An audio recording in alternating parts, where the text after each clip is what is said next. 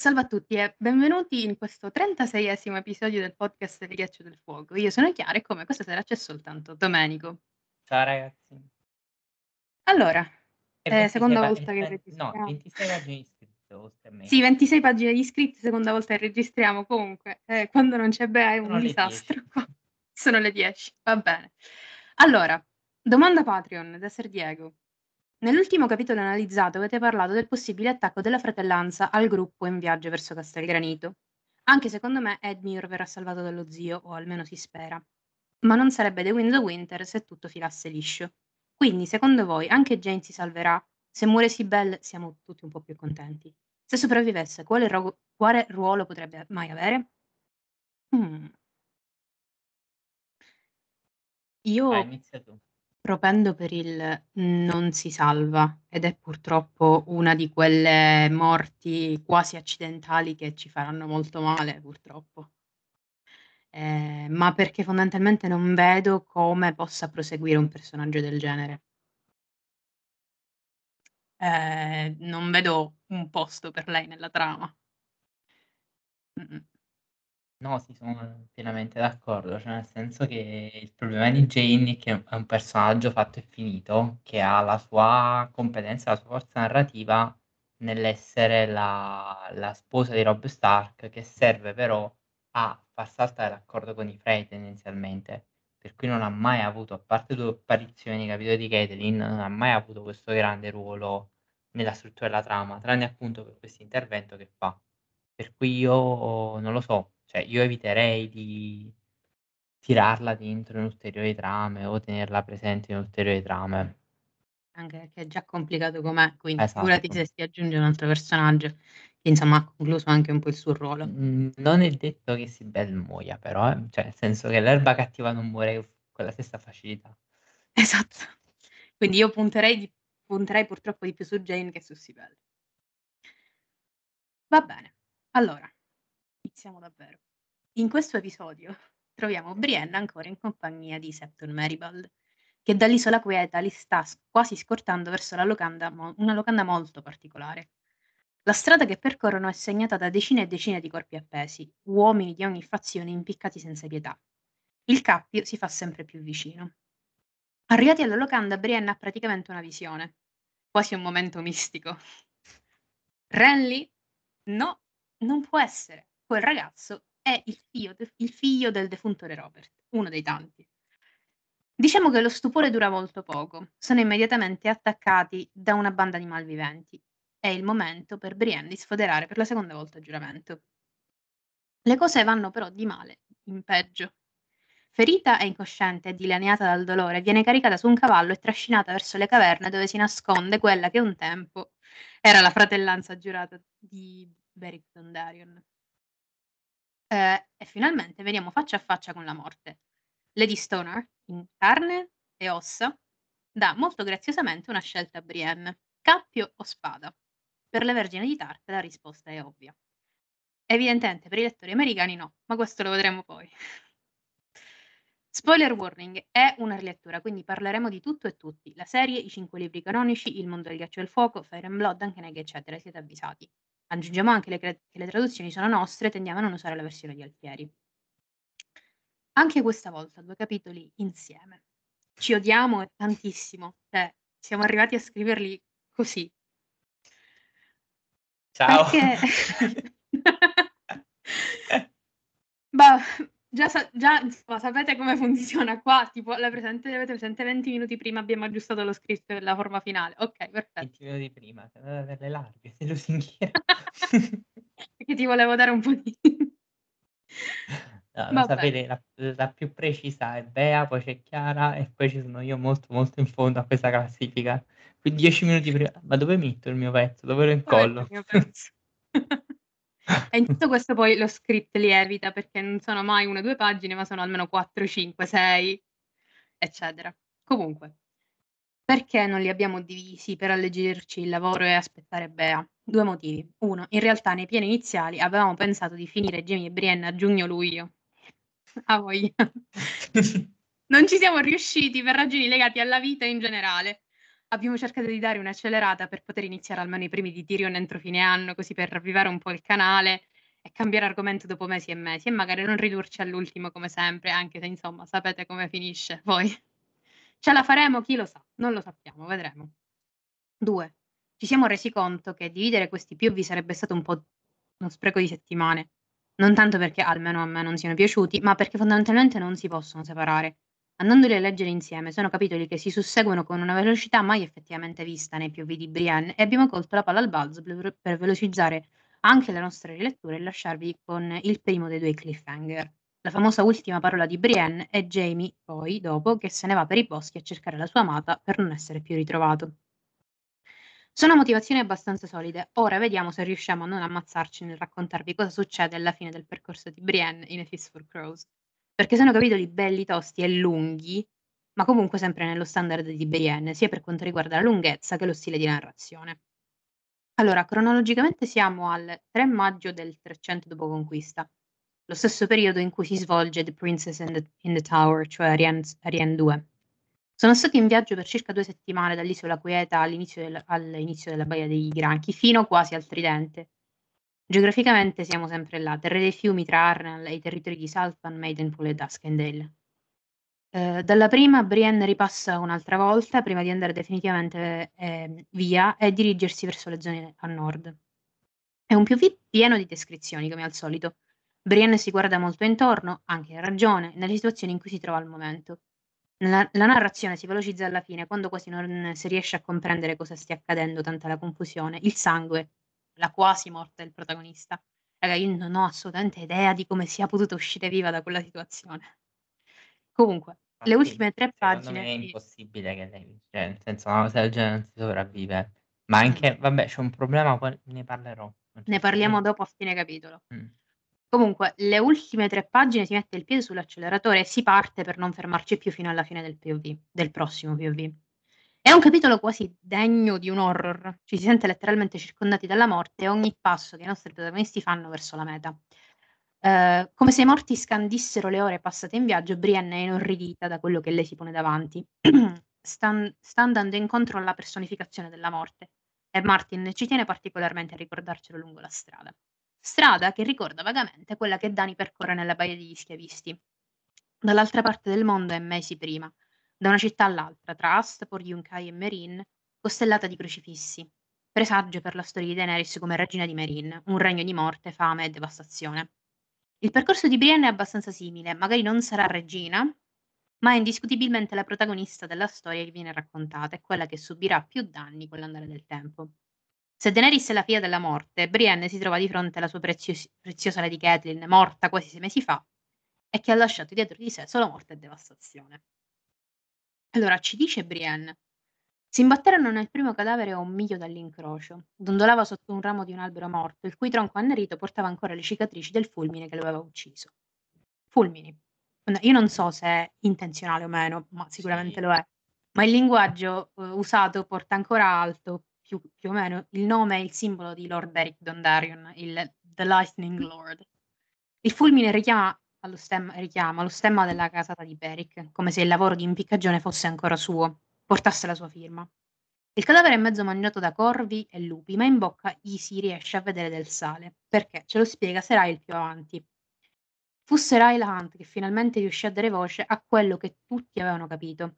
Questi sono gli uomini che hanno fatto razzia a Saltpen, quindi ovviamente col sale in bocca.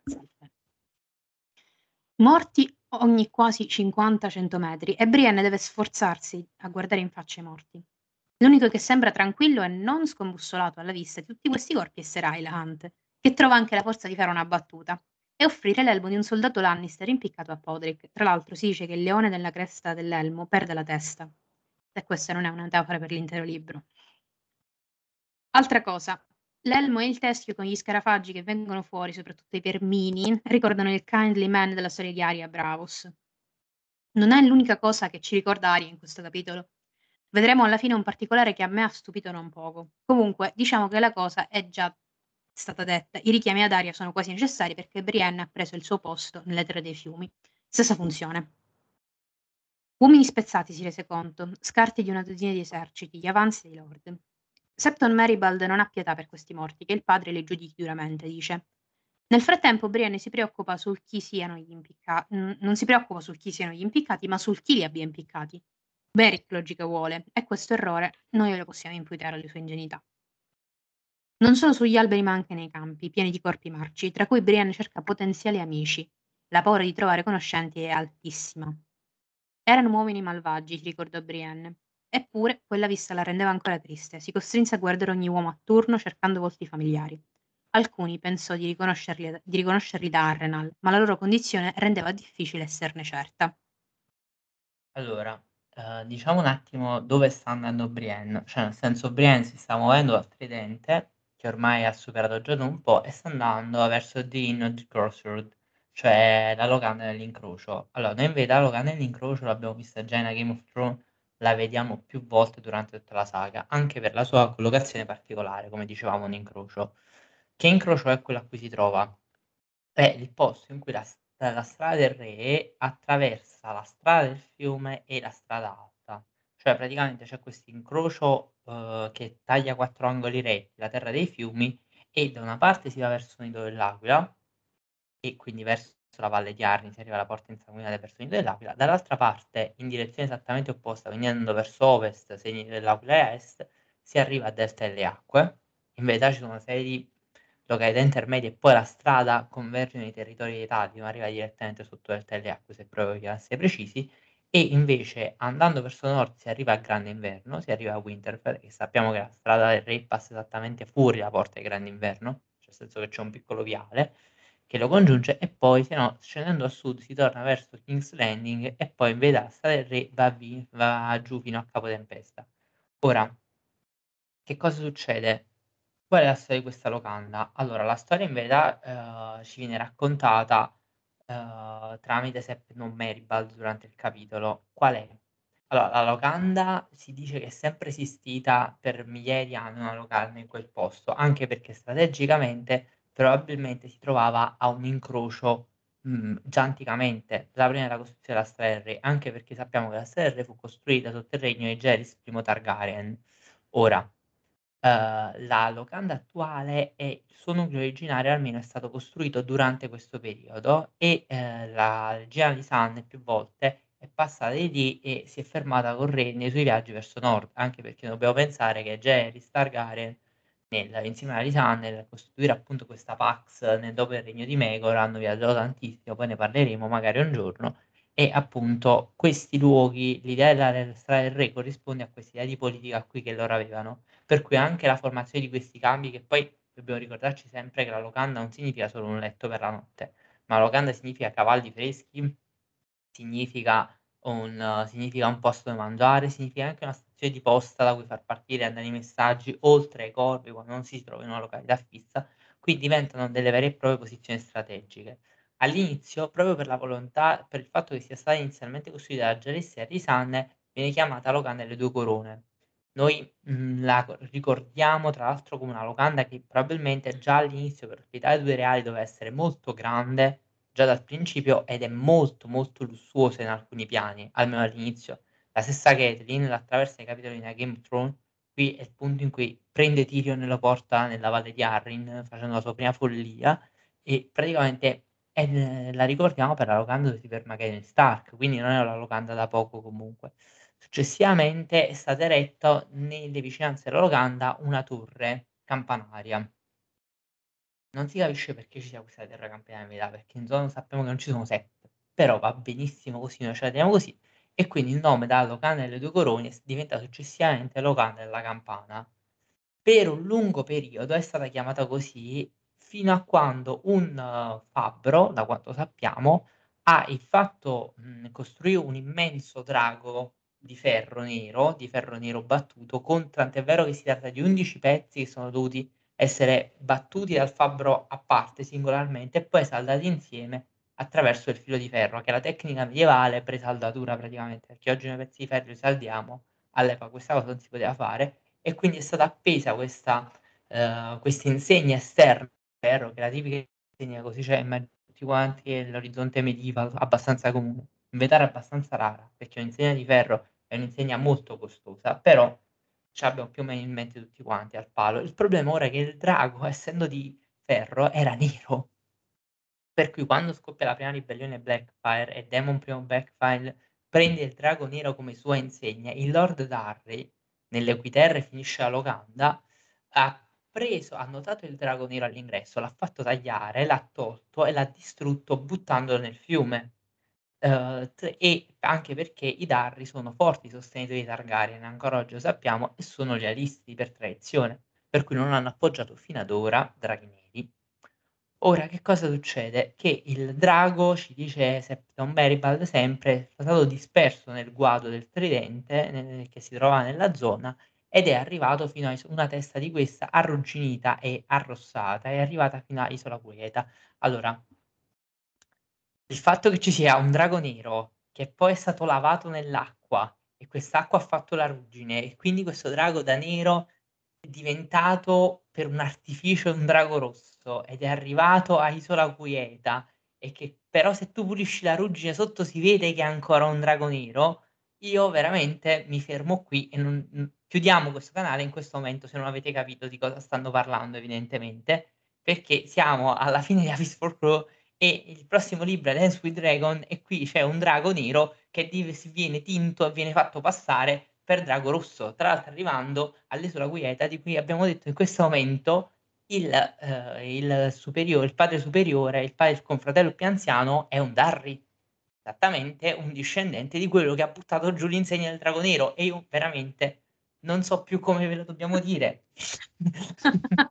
perché veramente io quando leggo queste cose impazzisco, anche perché mi rendo conto che Martin sta pensando alle stesse cose in maniera ossessiva, anche mentre scrive e parla di tutt'altro. Comunque, per un buon periodo, quindi stata chiamata appunto la locanda del drago, del drago di ferro, poi questo nome è stato abbandonato a causa della fine della, dell'insegna.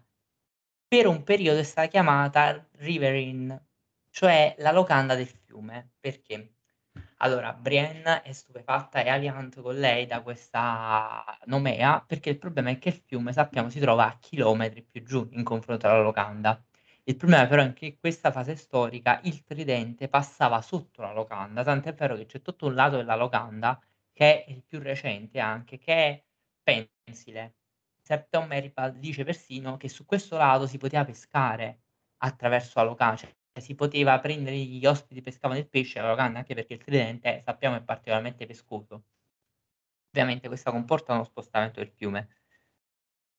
C'è un problema? Sì, c'è un problema, cioè nel senso che i fiumi si spostano, spostano le anse, ma non è che un fiume scompare nulla e in 100 anni e poi si sposta non a, a due chilometri, cioè non è così semplice però va bene, cioè nel senso ce lo teniamo, perché anche perché in verità studente non si è capito bene dove si è sposato, cioè nel senso che Parole Salate, madonna che brutto, Saltplan, è esattamente molto più giù, cioè nel senso noi siamo passati dai territori Saltplan, siamo passati nei territori di Darry, quindi sì, tutta la strada fino alla Loga nell'incrocio è costellata da questi cadaveri, ma ci stiamo allontanando, per cui c'è quasi un giorno intero di cammino, cioè non parliamo di uno spostamento come quelli attuali, per cui diciamo vabbè, l'ansa del, del tagliamento si è spostata di 15 metri, cioè, nel senso sono begli spostamenti consistenti, cose che avvengono, ma avvengono in 500 anni, 100 anni. Martin ovviamente accorce e riduce i tempi come vuole lui. Nell'ultimo periodo, quindi, ha seguito anche lo spostamento del fiume, che ha creato però, ha lasciato delle tracce, nel senso che ha lasciato una zona sotto Brienne nota che c'è effettivamente una zona di prato che in cui l'erba è molto alta, in cui si vede che il terreno è ghiaioso ed era il fondo, effettivamente il letto di un fiume in parte un letto d'un fiume, è stata chiamata successivamente, dopo questa fase, locanda dell'incrocio, proprio perché l'unica cosa che evidentemente persiste nel tempo in questa zona è che non viene buttato giù da lord pazzi, che non, non, cam- non torri campanarie, uh, fiumi che si spostano, tutto quello che può capitare intorno a questa locanda, è ovviamente il fatto che ci sia ancora l'incrocio delle strade, che la rende ancora oggi una locanda abbastanza famosa. Tra l'altro ci viene detto che era tenuta da Mashahad e dalla sua famiglia, da suo nonno prima di lei e poi tutta lei sta l'ultima della sua famiglia a tenere questa locanda. Questa donna ospitava Septon Meribald, tra l'altro non la conosciamo in verità, cioè non l'abbiamo vista nei primissimi capitoli di Catelyn.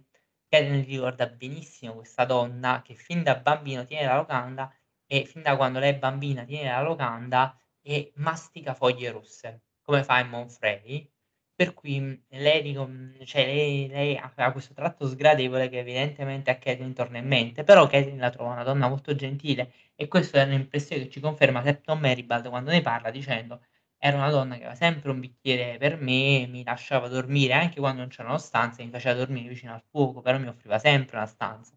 Ovviamente comunque una donna del popolino, abituata a parlare con i con i i i lord, però evidentemente è anche molto via da questo punto di vista.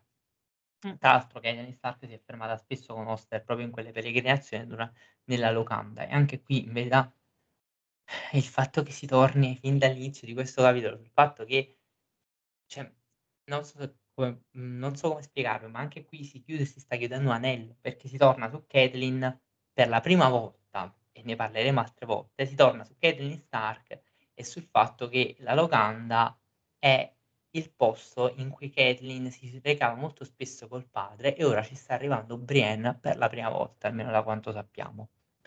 Anche perché all'andata con Jaime ha evitato le locande. Tra l'altro il fatto che questa locanda sia così vicina a ci dice che Brienne praticamente non si è mossa di niente in tutto 'sto viaggio. Questo viaggio lunghissimo e la Sì. parte più lunga è andata a infilarsi nella penisola dei dei sussurri e basta, cioè nel senso non ha camminato tantissimo in verità. È appena Sì. nord di Maidenpool. Sì, no, ma in realtà ha camminato molto lentamente in queste in questo Mh. periodo. Devo dire la verità, non si è calcolato bene coi tempi Martin, ma com'è normale che è perché non sa la matematica. Vabbè, ma No, comunque ma basta pensare che Jaime lo stesso territorio lo attraversi nel non nulla.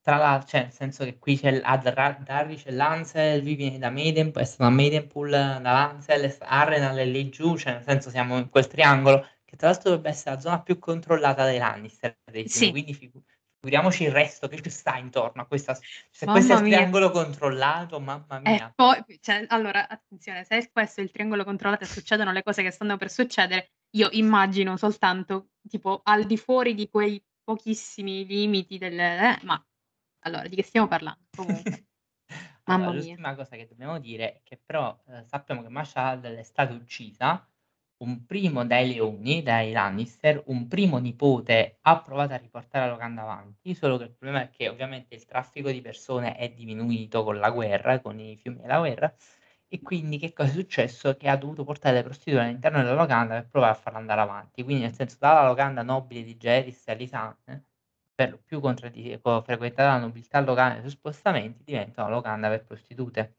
Anche questa fase è andata bene perché la guerra è ripassata più volte sulle terre dei fiumi, soprattutto sulle terre di Darry, come ben sappiamo e abbiamo già parlato tra l'altro. Per cui anche il nipote di Mashadel è stato messo fuori combattimento e ora sappiamo che ci sono due ci dovrebbero essere almeno, Septon Meribel sa, che ci sono 2 nipoti che han non ci specifica tra l'altro chi sono, che avrebbero dovuto rimettere insieme questa locanda. Ora, io non so se effettivamente tra questi bambini effetti ci potrebbero essere dei nipoti o delle nipoti di Masha. Io penso proprio di sì, effettivamente, che 2 le abbiamo viste ormai, Willow è una delle 2 probabilmente. Sì. Per cui tengono ancora la locanda, uhm, sperando appunto che Allora, diciamo che una delle 2 si chiama Jane, quindi io non la vedo molto eh. bene, però, ehm Io penso la stessa cosa. Stessa cosa abbiamo pensato. Comunque attualmente Brienne si reca verso la locanda e loro hanno delle informazioni storiche molto precise, ma sull'attualità questa grande spiegone di Meribald, a parte darci una storia insieme alla locanda che a Martin sarà piaciuto tantissimo scrivere conoscendolo, non ci danno informazioni sulla situazione reale e ci preparano anche a allo Spannung appunto di quello che accadrà tra pochissimo, anche Sì. perché è inarrivato. Allora, parlando di cerchi che si chiudono e si aprono, anche per Brienne si chiude un altro cerchio e ritorno alle origini come il nostro, mi sembra, secondo episodio su Jaime in F in Storm of Sword, chiamato appunto La Locanda. Tra l'altro chiudiamo anche un cerchio perché penso che il primo episodio su Brienne eravamo io e te e basta. Esatto. Esatto. L'abbiamo aperta e l'abbiamo chiusa noi Brienne. Perfetto. Anche questa volta chiedono le stesse cose di prima, cioè cibo, ristoro e rifugio per la notte. Ehm, il luogo molto grande, sul lato sud costruito su palafitte, ma l'abbiamo già detto, dove decenni addietro scorreva il tridente. Almeno non è bruciata, pensa Brienne. Almeno questo. Anche se ancora il ricordo di Saltpan era e la desolazione lasciata dal fuoco era molto, molto vivo. L'aria puzzava ancora di fumo e lo stridio dei gabbiani che, plavana- che planavano sopra la testa aveva un suono quasi umano, come i lamenti dei bambini perduti.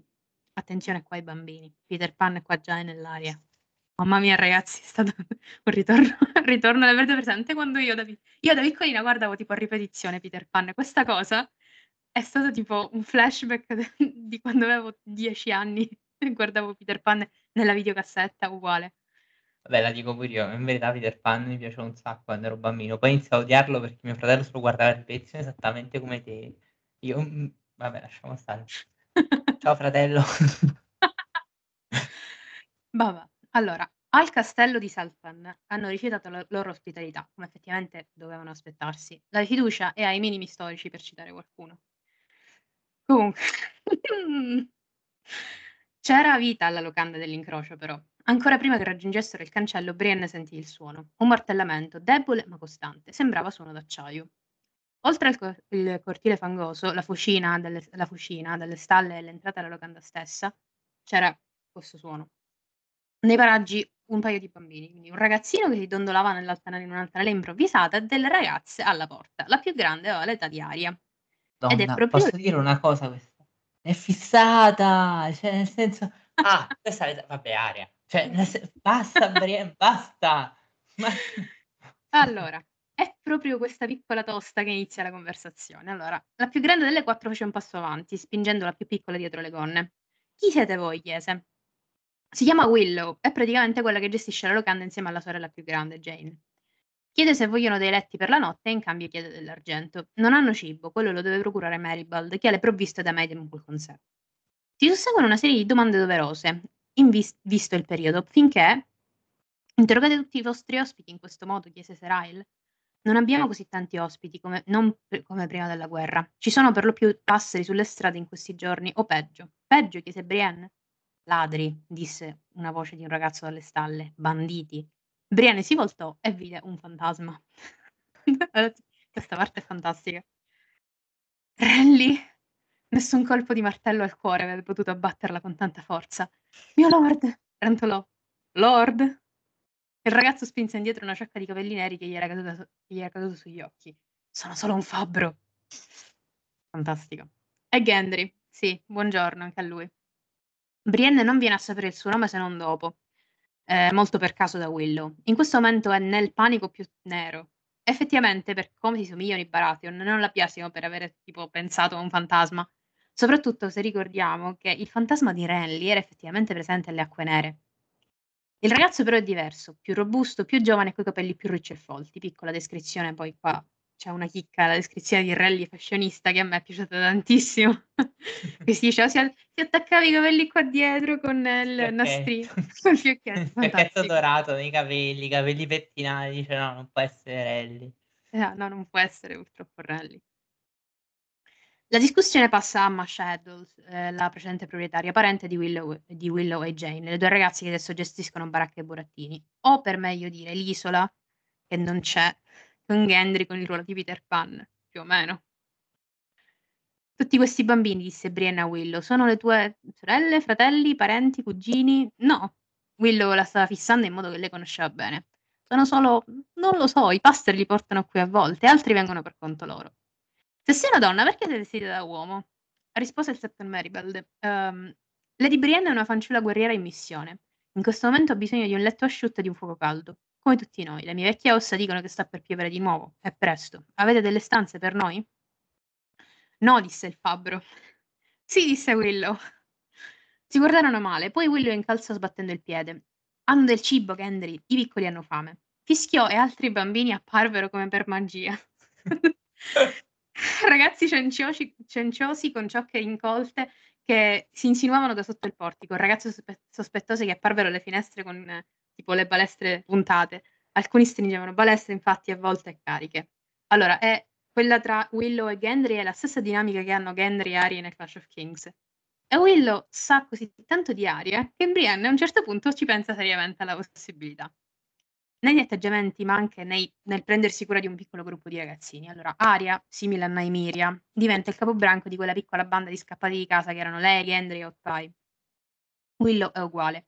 Anche il il prendersi cura di qualcuno più piccolo di loro le accomuna. A un certo punto anche Arya tra le gambe ha una bimba poco più gran poco più grande di 4 anni, se non ricordo bene se ricordo bene. Il gruppo di Oren trovò questa donna in fin di vita e la bambina si attaccò a Arya come fosse la salvezza.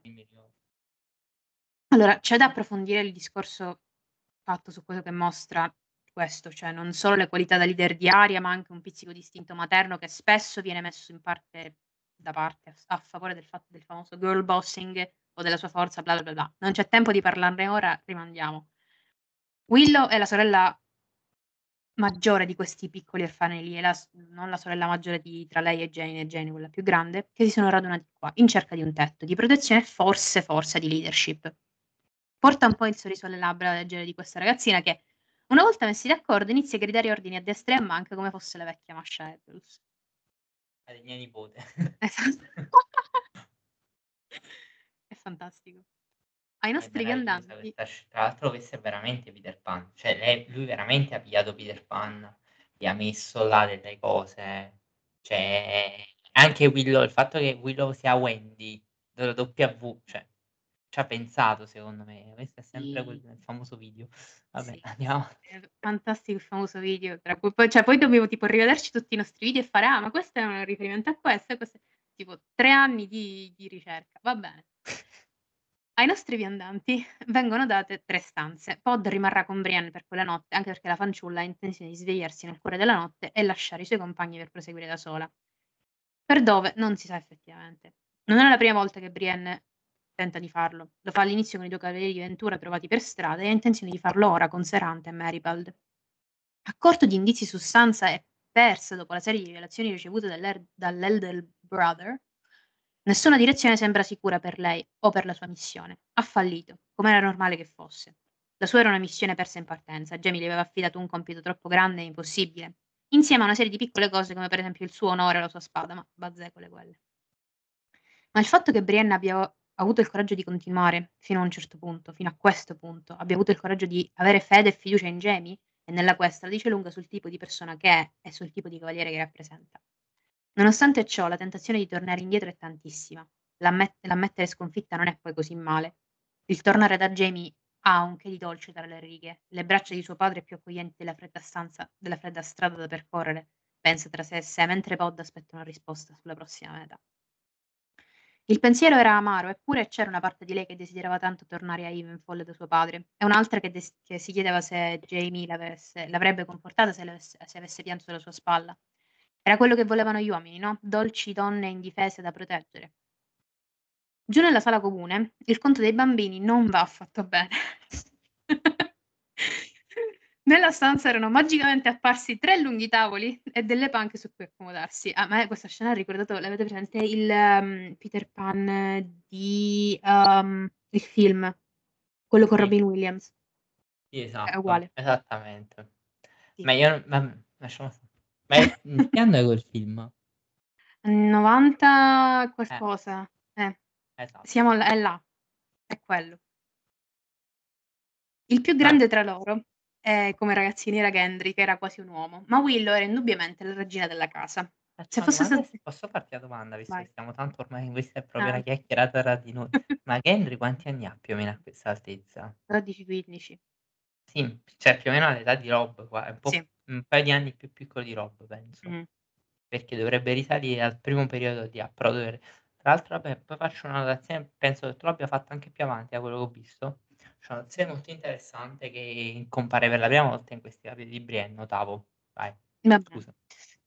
Allora, se fosse stata di alto lignaggio, il comando le sarebbe venuto naturale e a deferenza per loro. Brienne si chiede se Willow potesse essere più di quello che sembrava.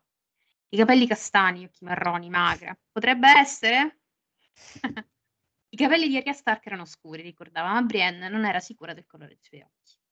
Ora, se voi non aveste, cioè io da questo punto in poi non ho più dubbi sul fatto che Brienne trovi per prima Arya che Sansa, cioè è tipo palese, però Eh, sì.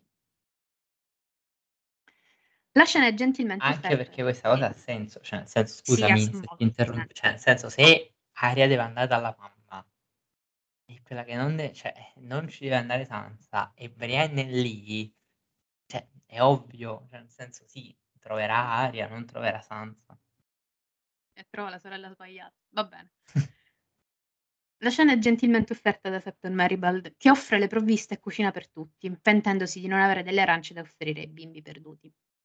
Serail, come al solito, fuori da ogni grazia divina, usa la, scura, la scusa dei bambini per riproporre a Brienne il matrimonio. Ragazzi, questa è mamma mia, da prendere a schiaffi. Questa volta più schietto che mai, brutale quasi. Andando per stereotipi e pregiudizi, pensa che il cuore di Brienne si sia reso soffice dalla presenza di bambini tutti intorno e dice chiaramente che dentro di lei si nasconde una madre che vorrebbe soltanto allattare e che le serve un marito per questo. E lei guadagnerebbe la vita che ha sempre sognato, secondo El Hunt, mentre lui delle terre la serenità a vita. Allora, evitando di commentare Ail in generale, vorrei far notare che questo atteggiamento e ragionamento non è lontanissimo da quello che si sente in giro oggi sulle donne, il cui ruolo, la cui sola voglia e desiderio, secondo alcuni, sia quella di diventare madri. Eh, non commentiamo anche in questo caso, saltiamo, lo saltiamo. Vabbè, povera Ariante, cioè io penso che lo stia utilizzando in verità anche un po' come scusa per perché gli piace Brienne, gli piace come donna guerriera anche secondo me. Cioè ne abbiamo parlato anche Bea a un un certo punto in uno di questi Sì, sì. Comunque. Andiamo. Conversazione conclusa con Brienne che minaccia la castrazione completa a Serai. se vieni nella mia stanza ti ritrovi tipo senza niente. Va bene. Allora, prima di cena, la preghiera. Tutti si uniscono tranne Gendry. Lui ha preso il dio rosso di Beric Dondarrion, il signore della luce, e non vuole neanche toccare del cibo, ha lavoro da fare. C'è qualche altro dio che ama, chiese Dante. Il signore della luce, disse un ragazzo magro vicino ai sei anni. Willow lo colpì con un cucchiaio, ragazzi. Big Ben Mouth, c'è del cibo, dovresti mangiarlo e non infastidire i miei signori con le chiacchiere. Un giorno quella ragazzina sarà una grande moglie tremenda per un qualche uomo, osservò il Quel giovane apprendista, probabilmente. A me questo comunque ha ricordato il fatto che probabilmente questo è un foreshadowing per un futuro rincontro tra Gendry e Aria. Va bene. Ci sarà, sicuro quello. Comunque. Brienne porta lui del cibo in modo che non rimanga senza e coglie l'occasione per andare in privato, per parlare in privato col ragazzo. Alla fine ci arriva, è il figlio di Robert, anche perché sia i capelli e gli occhi non è la struttura. Gli chiede di sua madre e di suo padre, ma Gendry ricor- non ricorda il padre. L'unica cosa che dire Robert che sa, è verità assoluta, è che era grosso e ubriaco, ma comunque un re migliore di suo figlio. Sei un bastardo. Lo prese come un insulto. Sono un cavaliere. Questa spada sarà mia, ma una volta finita. C'è tensione nell'aria. Le indagini di Brienne non hanno il risultato sperato, anche se sono nella giusta direzione. Gendry è, dif- è diffidente e Brienne non sa come rompere quel velo di sfiducia. Tutto bene, però. Perché sono interrotti da qualcuno. Amici. Solo prima di andare Vai. all'interruzione dico questa cosa. Non so se l'hai notato, ma qui io notavo che si parla per la prima volta più avanti anche si fa di accento. Cioè, nel senso sì. si dice che ad appro- Gendry ha l'accento di approdo del re. Sì. Ed è la prima volta che lo vediamo citato in maniera così palese. Cioè, nel senso che non si dice sei dell'ovest, sei del sud, ma si dice ah, hai l'accento di approdo del re e poi più avanti si dirà di un altro uomo mi parlo con l'accento del nord. Questa è una cosa interessante perché vuol Sì, dire che Martin in realtà Martin non ci ha pensato all'aspetto linguistico di eh, Westeros.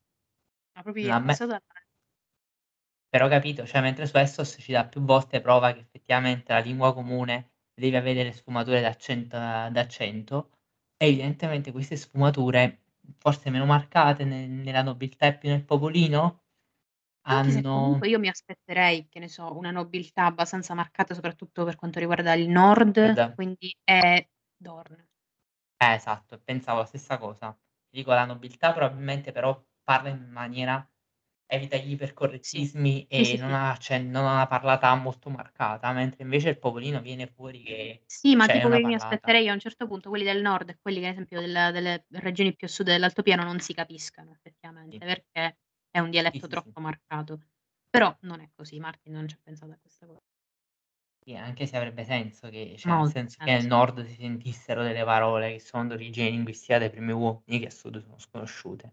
Cioè Sì, ma sarebbe anche ma anche per esempio la la la l'antica lingua che parlano alcuni dei popoli del nord alla alla alla Esatto. barriera, se per esempio l'integrazione di alcune parole di questa lingua al nella lingua del Esatto. nord sarebbero state molto più Esatto. coerenti linguisticamente.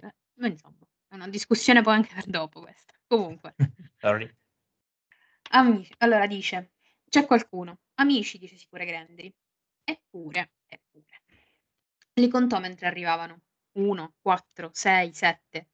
Tra loro Biter, il suo aspetto mostruoso, bianco e maligno. Brienne non esita, per la seconda volta esce fuori la spada magica, Oathkeeper, e intima Gendry di fare lo stesso.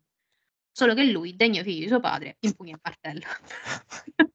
Questo sempre in caso avessimo dei dubbi ancora. ancora su, su chi fosse Gendry. Comunque, Gendry disse a bassa voce, avrei bisogno di una spada e di un'armatura. Questi non sono tuoi amici, non sono amici di nessuno. Così tu... Eh, di cosa stai parlando? Ti mise accanto a lei col martello in mano. Benissimo. Ci siamo. Eccoci. Il momento horror del capitolo. Come se non fossimo stati circondati da morte e distruzione da mesi, insomma, con Brienne. Fuori piove, fulmini e sette, le uniche cose che riescono, che, insomma, riescono a dare luce a scatti e illuminano la notte. Pensiero numero uno, i bambini nella sala grande. Willow esce con una balestra in mano, ma contro quei mostri non conta niente. Ed è proprio in questo momento che Brienne diventa il cavaliere perfetto, rivestendo i panni dell'eroe che ha sempre sognato, che ha sempre sognato di essere, forse nel momento in cui ha più paura. Ma noi sappiamo che, per esempio, da Bran 1 e Game of Thrones, può essere un uomo ancora coraggioso se ha paura? Quello è l'unico momento in cui un uomo può essere coraggioso. Cioè, can a man still be brave if, if is afraid? That's the only time a man can be brave. Grande Eddard qua. Eh, mi manca. Veramente padre dell'anno, mi manca tantissimo. Mi manca tantissimo. Va bene, tra, tra 25 anni. Va bene. Allora, stessa cosa succede a Wyman Royce contro gli estranei. Quel Dance with me then equivale in tutto il suo splendore a questo. Seven, Brienne thought, thought again, despairing. She had no chance against seven. She knew, no chance and no choice. She stepped out the, into the rain, oathkeeper in hand. Leave her be. If you want to rape someone, try me. Sette pensò ancora Brienne disperata, non aveva alcuna possibilità contro Sette, lo sapeva. Nessuna possibilità e nessuna scelta. Uscì sotto la pioggia, giuramento in mano. Lasciatela stare, se volete studiare qualcuno, provate con me. Mamma mia, è uno dei pochi momenti davvero da brivido. Da qui in poi è il freak show, cioè il, dal furore del furore della battaglia Brienne, chissà per quale grazia divina, riesce a ferire mortalmente Biter. Con, grazia divina, cioè c'è stato qualche dio che ha detto tu non muori per ora. Conosci per, sì, per ora, per ora. Con skipper in mano è inarrestabile, ma con tre mostri si può, può, si può poco anche con l'acciaio di Valiria. Non ci metteremo a descrivere l'incontro o scontro in sé per sé, perché dovete leggere per capire lo stato d'animo di Brienne. Nel suo mondo non sente tutti gli insulti che le tirano addosso, ricorda solo le parole del suo insegnante, Sir Godwin, e le mette in pratica. Vediamo come balla, come balla questa. E lei danzò, sollevata dal fatto che stessero guardando. Sentì il metallo freddo e umido contro la sua guancia. La pioggia scese a fiumi sull'acciaio e quando il fulmine lampeggiò di nuovo le vide dolore e paura e incredulità attraverso le fessure degli occhi. Zaffiri! gli sussurrò mentre dava alla sua lama una forte rotazione che lo fece rabbrividire. Ora, vi ho detto che saremo ritornati su Aria e le cose in comune con Brienne più avanti, ed eccoci qua. Allora, non so se l'abbiamo già accennato in passato o meno, comunque ripetiamo, non fa mai male. Aria ha questa stranissima abitudine di ripetere le ultime parole che ha sentito pronunciare alle vittime mentre le uccide. È una cosa che Aria fa fin dall'inizio ed è inquietante. Torneremo sulle motivazioni del gesto quando affronteremo i suoi capitoli.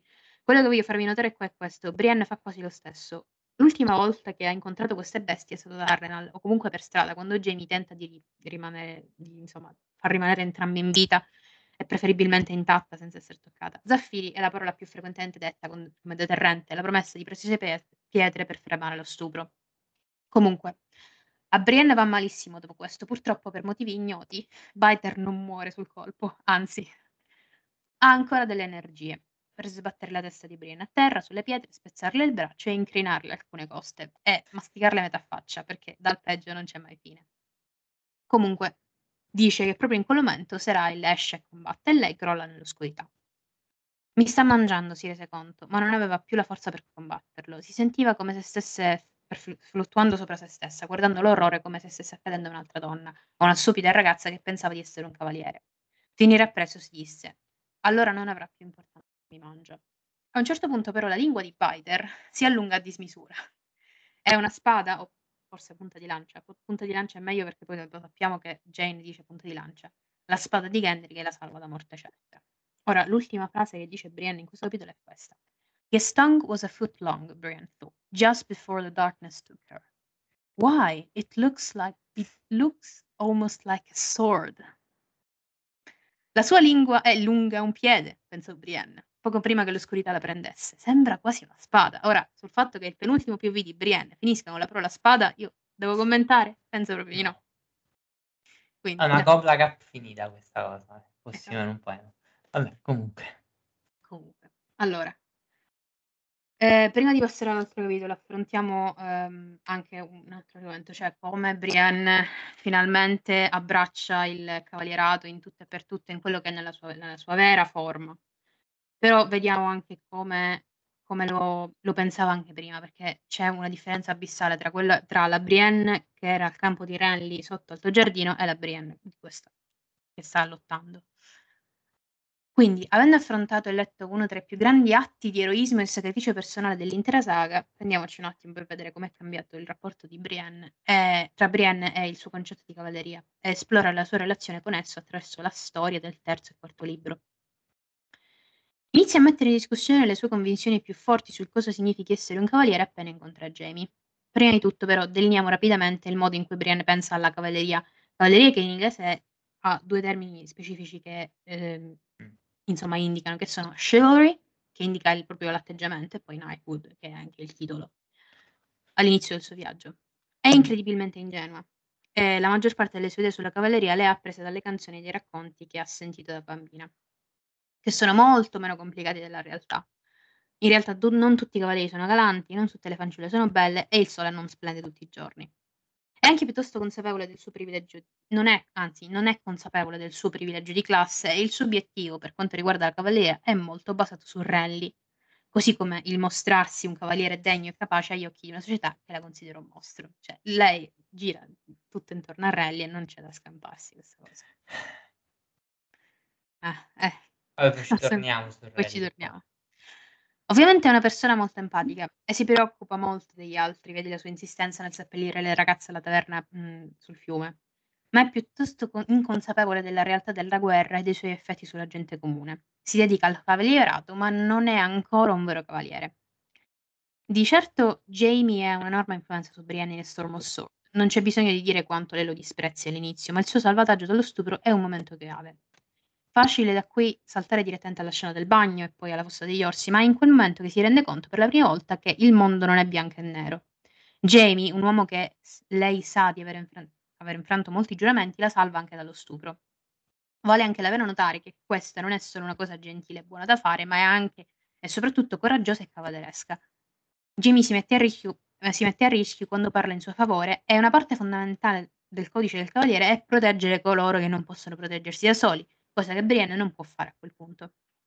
Ovviamente poi abbiamo la scena del bagno e tutto ciò che comporta, che penso sia abbastanza esplicativo. Brienne impara che a volte uno deve fare una cosa che in una situazione considererebbe poco cavalleresco, disonorevole di fronte a uno scopo superiore. Un'altra nota importante qui è che Jamie sceglie la forma più alta di voto cavalleresco, sceglie di proteggere la gente piuttosto che il re, sceglie di proteggere insomma la città dall'alta autorità.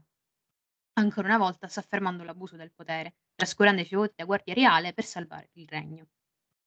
Poi si arriva al quarto libro e Brienne viene usata da Martin per evidenziare diversi temi. Naturalmente c'è il tema della cavalleria e del genere, ma Brienne assume anche il ruolo di Aria, quindi quella di passare il tempo tra la gente comune e di evidenziare la loro sofferenza mentre i Tyrell e i Lannister giocano a fare politica nella capitale. Maribald gioca un ruolo davvero cruciale in questo, quando le parla degli uomini spezzati, e ovviamente Brienne disprezza quelle persone, ma Maribald le dà una nuova prospettiva. Non tutti possono scegliere se andare in guerra. Brienne stessa, che fino era fin troppo felice di lasciare Tart e seguire Rally, non se ne rende conto. La gente comune deve semplicemente seguire il loro lord e non ha assolutamente scelta. Si rese anche conto da sola della realtà dell'uccidere, dato che uccide il suo primo uomo all'inizio di Fist. In quel momento perde tutta la sua innocenza, ma è anche un momento di autoaffermazione per Brienne. Si ricorda ser- che Sir Godwin gli ha detto: Hai la forza di un uomo nel tuo braccio, ma il tuo cuore è tenero come quello di una fanciulla. E anche se lui non dubita delle sue capacità con la lama, dubita che lei possa uccidere.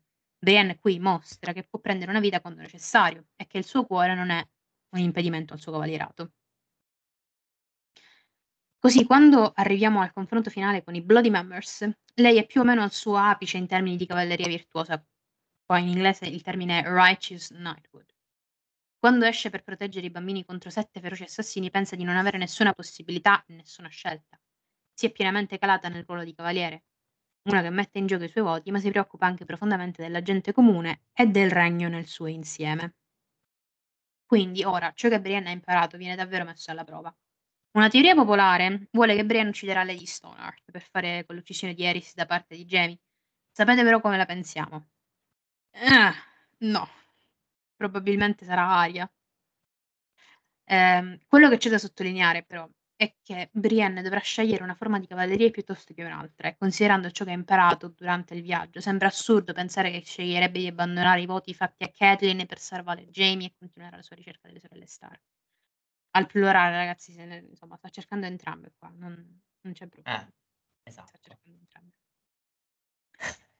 Inserendo, sì, inserendo insomma anche nel discorso un po' show Brienne per, per lamentarci, eh, se Brienne dovesse mai incontrare Stannis nel corso della sua storia, è, incredibil- è improbabile, incredibilmente improbabile che scelga di ucciderlo.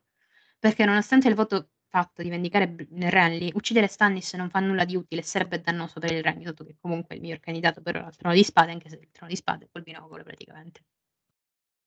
No, ma poi potete... soprattutto, sì. scusami, io una vai, vai. questa cosa di Stannis, a parte che no, cioè nel senso non, non si incontreranno, ma poi il problema è che Brienne non ha capito bene che cosa è successo in quella tenda.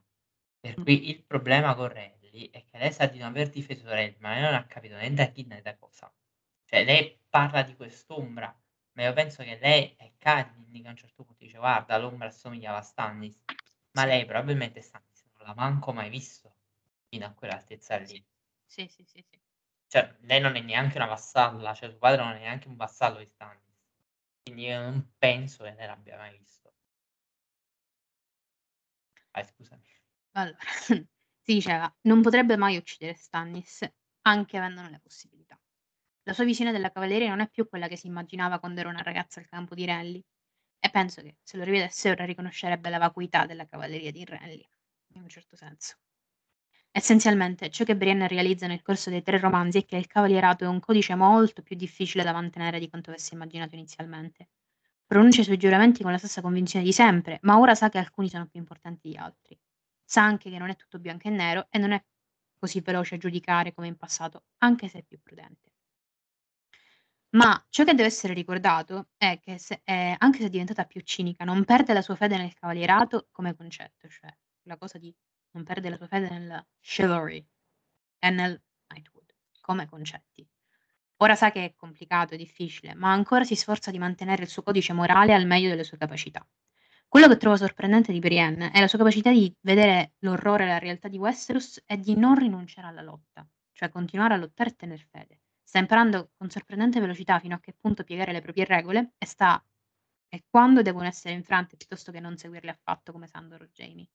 Perde la sua ingenuità, ma non la sua innocenza, ed è questo che la rende un vero cavaliere.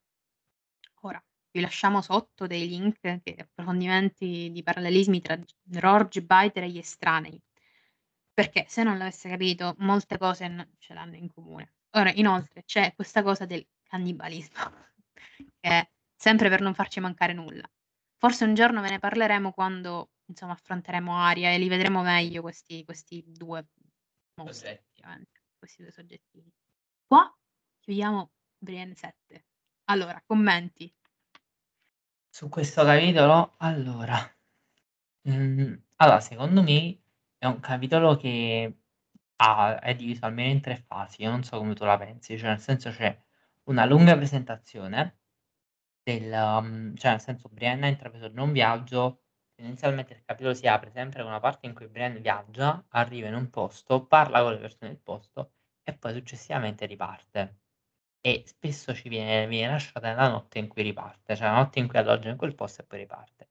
Pensiamo a quello che succede appunto a, all'isola Quieta, che probabilmente è il capitolo più solare tra questi, ma anche negli altri.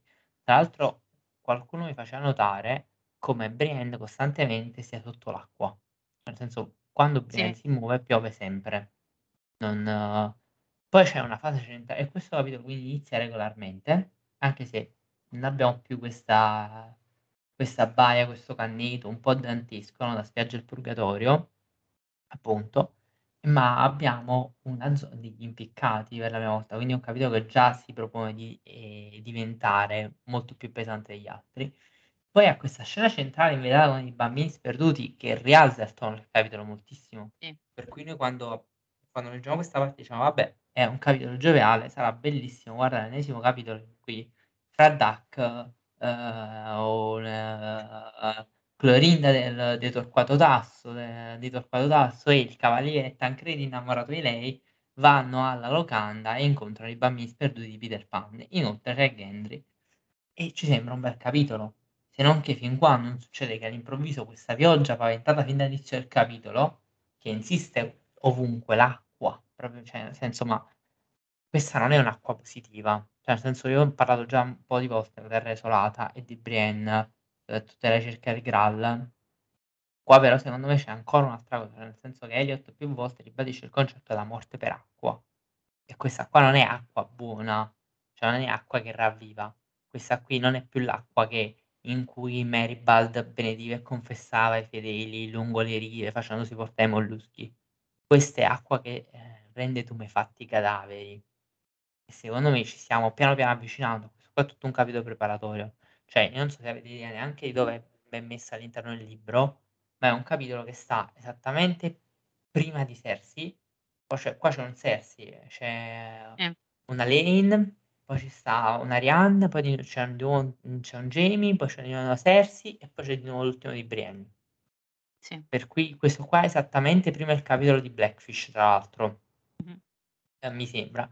Quindi veramente è staccato, ma perché in mezzo si doveva concludere gli altri personaggi, si dovevano dire le altre cose. Per esempio c'è un capitolo di Jaime, probabilmente tra l'altro quelli sono un c un unico capitolo sdoppiato, gli ultimi 2 che abbiamo fatto. Ehm, noi li abbiamo sdoppiati anche noi, tant'è vero nei video, perché secondo me lasciava la volontà esplicita di Martin di sdoppiarli. Però non voglio parlare di un video di Brienne perché mi sento ripetitivo. Però il problema è che questi 2 capitoli di Brienne, quello che stiamo leggendo e quello che andiamo a leggere, sono in verità uno il continuo dell'altro. Cioè c'è una continuità che raramente noi vediamo nei capitoli di Brienne. Mh-mh. Quindi secondo me tra l'altro è un ottimo capitolo, cioè penso sia il migliore di Brienne, Sì. onestamente. È l'apice proprio in Sì. tutto e per tutto. Allora, ho controllato Anche il per come è film scritto, è scritto molto sì, bene, eh, molto bene. Qua Martin si è dato proprio alla pazza gioia soprattutto allora, scrivere intanto la storia della locanda, che è una cosa che Esatto. secondo me gli è gli è piaciuta tantissimo, più questa questa parte finale. Allora, ho controllato il film con, Okay. ehm, Robin Williams, ehm, è uscito nel novan Capitan Hook, cioè capitano uncino, Hook. Mh-mh. Quindi è palese che quella scena sia presa da lì. Sì, è lì. Sì, È sì, eh. Anche perché il cinematografico entra spesso quando è scritto da un certo punto e poi, quindi sì. Ehm, quella scena, non so la se vi ricordate andate a vedere quella scena dove, ehm, c'è Peter Pan che entra in questa stanza fantastica e il cibo è in quantità industriale e non finisce mai. È quella scena. E ci Esatto. sono un sacco di bambini che si affollano niente. Ehm, allora passiamo ora al prossimo, all'ultimo finalmente alla fine anche per lei. Non è necessaria una lunga introduzione per questo capitolo, è la diretta continuazione dello scorso. Son solo circa 15 giorni più avanti, quindi sono al 20, 21 maggio del 30 dopo conquista. Cosa è 300. succe sì, 300 dopo conquista, esatto, 300. È tardi, sono eh, sono le 23 e sono stata tutto il giorno davanti al computer. Comunque, non mi interessa queste bella, cose. bravissima. Che bel bravi allora, ehm, cosa è successo nelle vicinanze? Jaime ha mandato via Ser Raiman Frey dal campo di Riverrun e sul cammino per Fair Market, che si trova a nord tra la Forca Rossa e la Forca Blu nei territori di Bracken Blackwood, Lady Stoneheart ha intercettato i poveri cristi delle diretti alle gemelle, prendendosi la corona di Robb perché Raiman non aveva lasciato il campo come da comandi di Jaime. Brienne viene trasportata mezza in coma dalla locanda alle caverne che troviamo in quel lasso di tempo che troviamo insomma in quella regione e in quel lasso di tempo, pren pren prendendo esattamente il posto di Jaime post mutilazione, che è uguale, non c'è differenza. Purtroppo con lei non c'è il suo equivalente, ma c'è solo Jane Eddowes che le sta tentando tutte per tenerla in vita. Tra l'altro Jane Eddowes si chiama Long Jane Eddowes, che a me ha ricordato tanto poi, ehm, Tanzelle, quella la compagna la prima compagna di mhmm, di Dunk, Tanzelle Tootle. Comunque, è quella. Vabbè. Eh, giusto perché non sono imparentati. Allora, questo è un sogno malvagio, pensò, ma se stava sognando perché faceva così male? Piove ininterrottamente e lei si trova messa come un sacco di patate e nella nel libro proprio c'è scritto come un ehm, un sacco di oatmeal, cioè tipo un sacco di grano o comunque, ehm, cereali, su una cavalcatura non sua, senza spada e così dolorante da perdere i sensi più volte. Ehm, legata e medicata come si poteva, non capisce chi abbia intorno, cosa stia succedendo e soprattutto vede persone che non dovrebbe, come il mastino. Poteva sentire voci, ehm, ma tutto ciò che vedeva era la terra sotto gli zoccoli del cavallo. C'erano cose rotte dentro di lei. Fantastica. Sentiva il suo viso gonfio, la sua guancia era appiccicosa di sangue e ogni balzo e rimbalzo del cavallo le mandava una pugnalata di agonia nel braccio. L'unica voce riconoscibile è quella di Pod. Ehm, sono esattamente le allucinazioni di Cersei durante la camminata della vergogna. Uguali. Sì. Allora Ora apriamo una piccola parentesi in vela su quelli che sono i sogni in Martin. Allora, i sogni sono tendenzialmente dello stesso tipo. Il sogno rappresentato in Martin è sempre un evento traumatico, un, even- un trauma che è un evento del passato o una vera e propria allucinazione. In questo caso spieghiamo anche perché Brienne ha sogni e allucinazioni insieme. Spesso un personaggio, l'abbiamo visto, fa più volte un sogno che diventa ricorrente con la modifica di qualche dettaglio che riporta ad un evento in particolare oppure fa riferimento a un evento della giornata precedente. Allora, basta pensare a Cersei con la profezia di Maggie la rana, oppure i sogni di Jamie che tornano quasi tutti sugli stessi punti, il padre, la madre, il rapporto con Cersei, i, valori della cavalleria traditi, quindi gli ex compagni d'arma, eccetera. I sogni più rari in assoluto in Martin sono quelli positivi, cioè tendenzialmente i nostri personaggi sono tormentati dai fantasmi che tornano nei loro sogni con un valore simbolico allegorico premonitorio, intrecciati alle promesse che non sono riusciti a mantenere. Attenzione a queste cose. Questo fa in modo che essi, i sogni, per quanto siano tutti simili tra di loro, perché Martin più o meno li scrive sempre allo stesso modo, a livello tematico, e a ehm, siano simili anche a livello strutturale. Infatti questi devono essere utili al lettore e devono per forza essere molto chiari, ripetitivi e giocare su una serie di elementi simbolici che sono sempre gli stessi, sono pochi, in modo da risultare chiare nell'ossessività dei riferimenti e dei sogni del personaggio. Pensiamo comunque a come costruisce un esempio emblematico è per i lettori come viene costruita la perfezia di la rana eh, nei sogni di Cersei. Cioè, nel senso, costantemente si torna su questa cosa fin quando Cersei non l'esplicita con tem- da, da sveglia completamente questa cosa. Allora, quando l'autore li sta sfumando, ovvero li rende sogni poco chiari, è perché non vuole dire tutto, oppure questi sogni fanno riferimento alla psiche personale del personaggio, per cui le facilitano la comprensione, ma non hanno un valore profetico o allegorico strutturativo della trama. Questo ovviamente non significa che siano meno importanti, semplicemente che sono un grado di comprensione più profondo, a cui il lettore non è interessato a un primo livello di lettura del testo. Allora, l'esempio di sogno sfumato in cui si vuole dire ma non si vuole dire troppo è quello di Ned, per esempio, la Torre della Gioia. Mentre l'esempio di sogno sfumato è tutto rivolto alla psiche del personaggio, sono proprio i sogni della febbre, e in particolare lo vediamo con Brienne. Un esempio di sogno chiaro, a parte quello sui sogni Maggie, la rana, eccetera, tutte le sono per esempio quelle là che ha Cersei, ma anche Jamie. Cioè i sogni che abbiamo trattato nell'ultimo capitolo di Jamie sono sogni chiarissimi, perché devono essere palesi a tutti i lettori quello che sta provando a dirci. Ok, deve essere palese a tutti i lettori quello che sta provando a dirci. Allora, che cosa succede in questo caso? che Brienne è febbricitante ed è inconsciamente portata, legata, come diceva Chiara, a un cavallo via dalla loro nell'incrocio per essere condotta nella collina cava della fratellanza, cioè in questa mhmm, ex tana di, di figli della foresta probabilmente. Allora, durante tutto il viaggio sogna, si addormenta, sviene, è vigile ma non è cosciente, entra in trance per cui non percepisce le cose che sono intorno a lei come rari L'esempio per tutto il viaggio è che confonde completamente Gendry con Rally, oppure Lem con il mastino, anche con la complicità dell'elmo sappiamo. Inoltre diventa, anche per noi lettori, diventa difficile scindere sogni e realtà, Anche perché Brienne, c'è da dire, e questo è un discorso che aveva fatto da un po', non ha un buon rapporto con la dimensione onirica e con il sonno in generale. Non con il sogno, con il sonno proprio non ha un buon rapporto.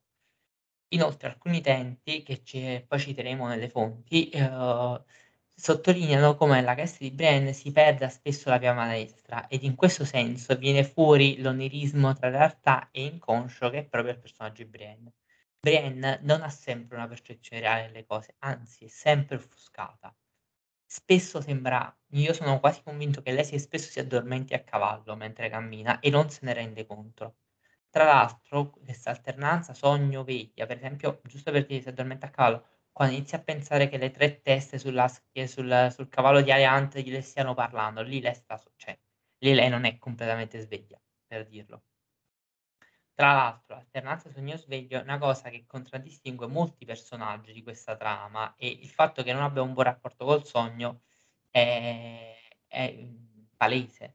Come nella migliore tradizione della letteratura angloamericana, i rapporti tra sogno e sveglia sono sballatissimi per molti personaggi, per una serie di problemi che sono diversificati, ma il confine o verosimile, inverosimile è sempre cioè proprio una caratteristica della letteratura americana del Novecento. Per Brienne il problema del sonno è il sesso. Ora mi spiego. Brienne vuole sempre essere vigile e tenere sotto controllo tutto, tutto ciò che le accade intorno e per questo è restia ad addormentarsi, perché la minaccia costante di Brienne è lo stupro. In un mondo cavalleresco abitato da uomini, la ragazza deve essere sempre un passo avanti a loro, anche cronologicamente, anche più sveglia e più lucida di loro, per potersi difendere.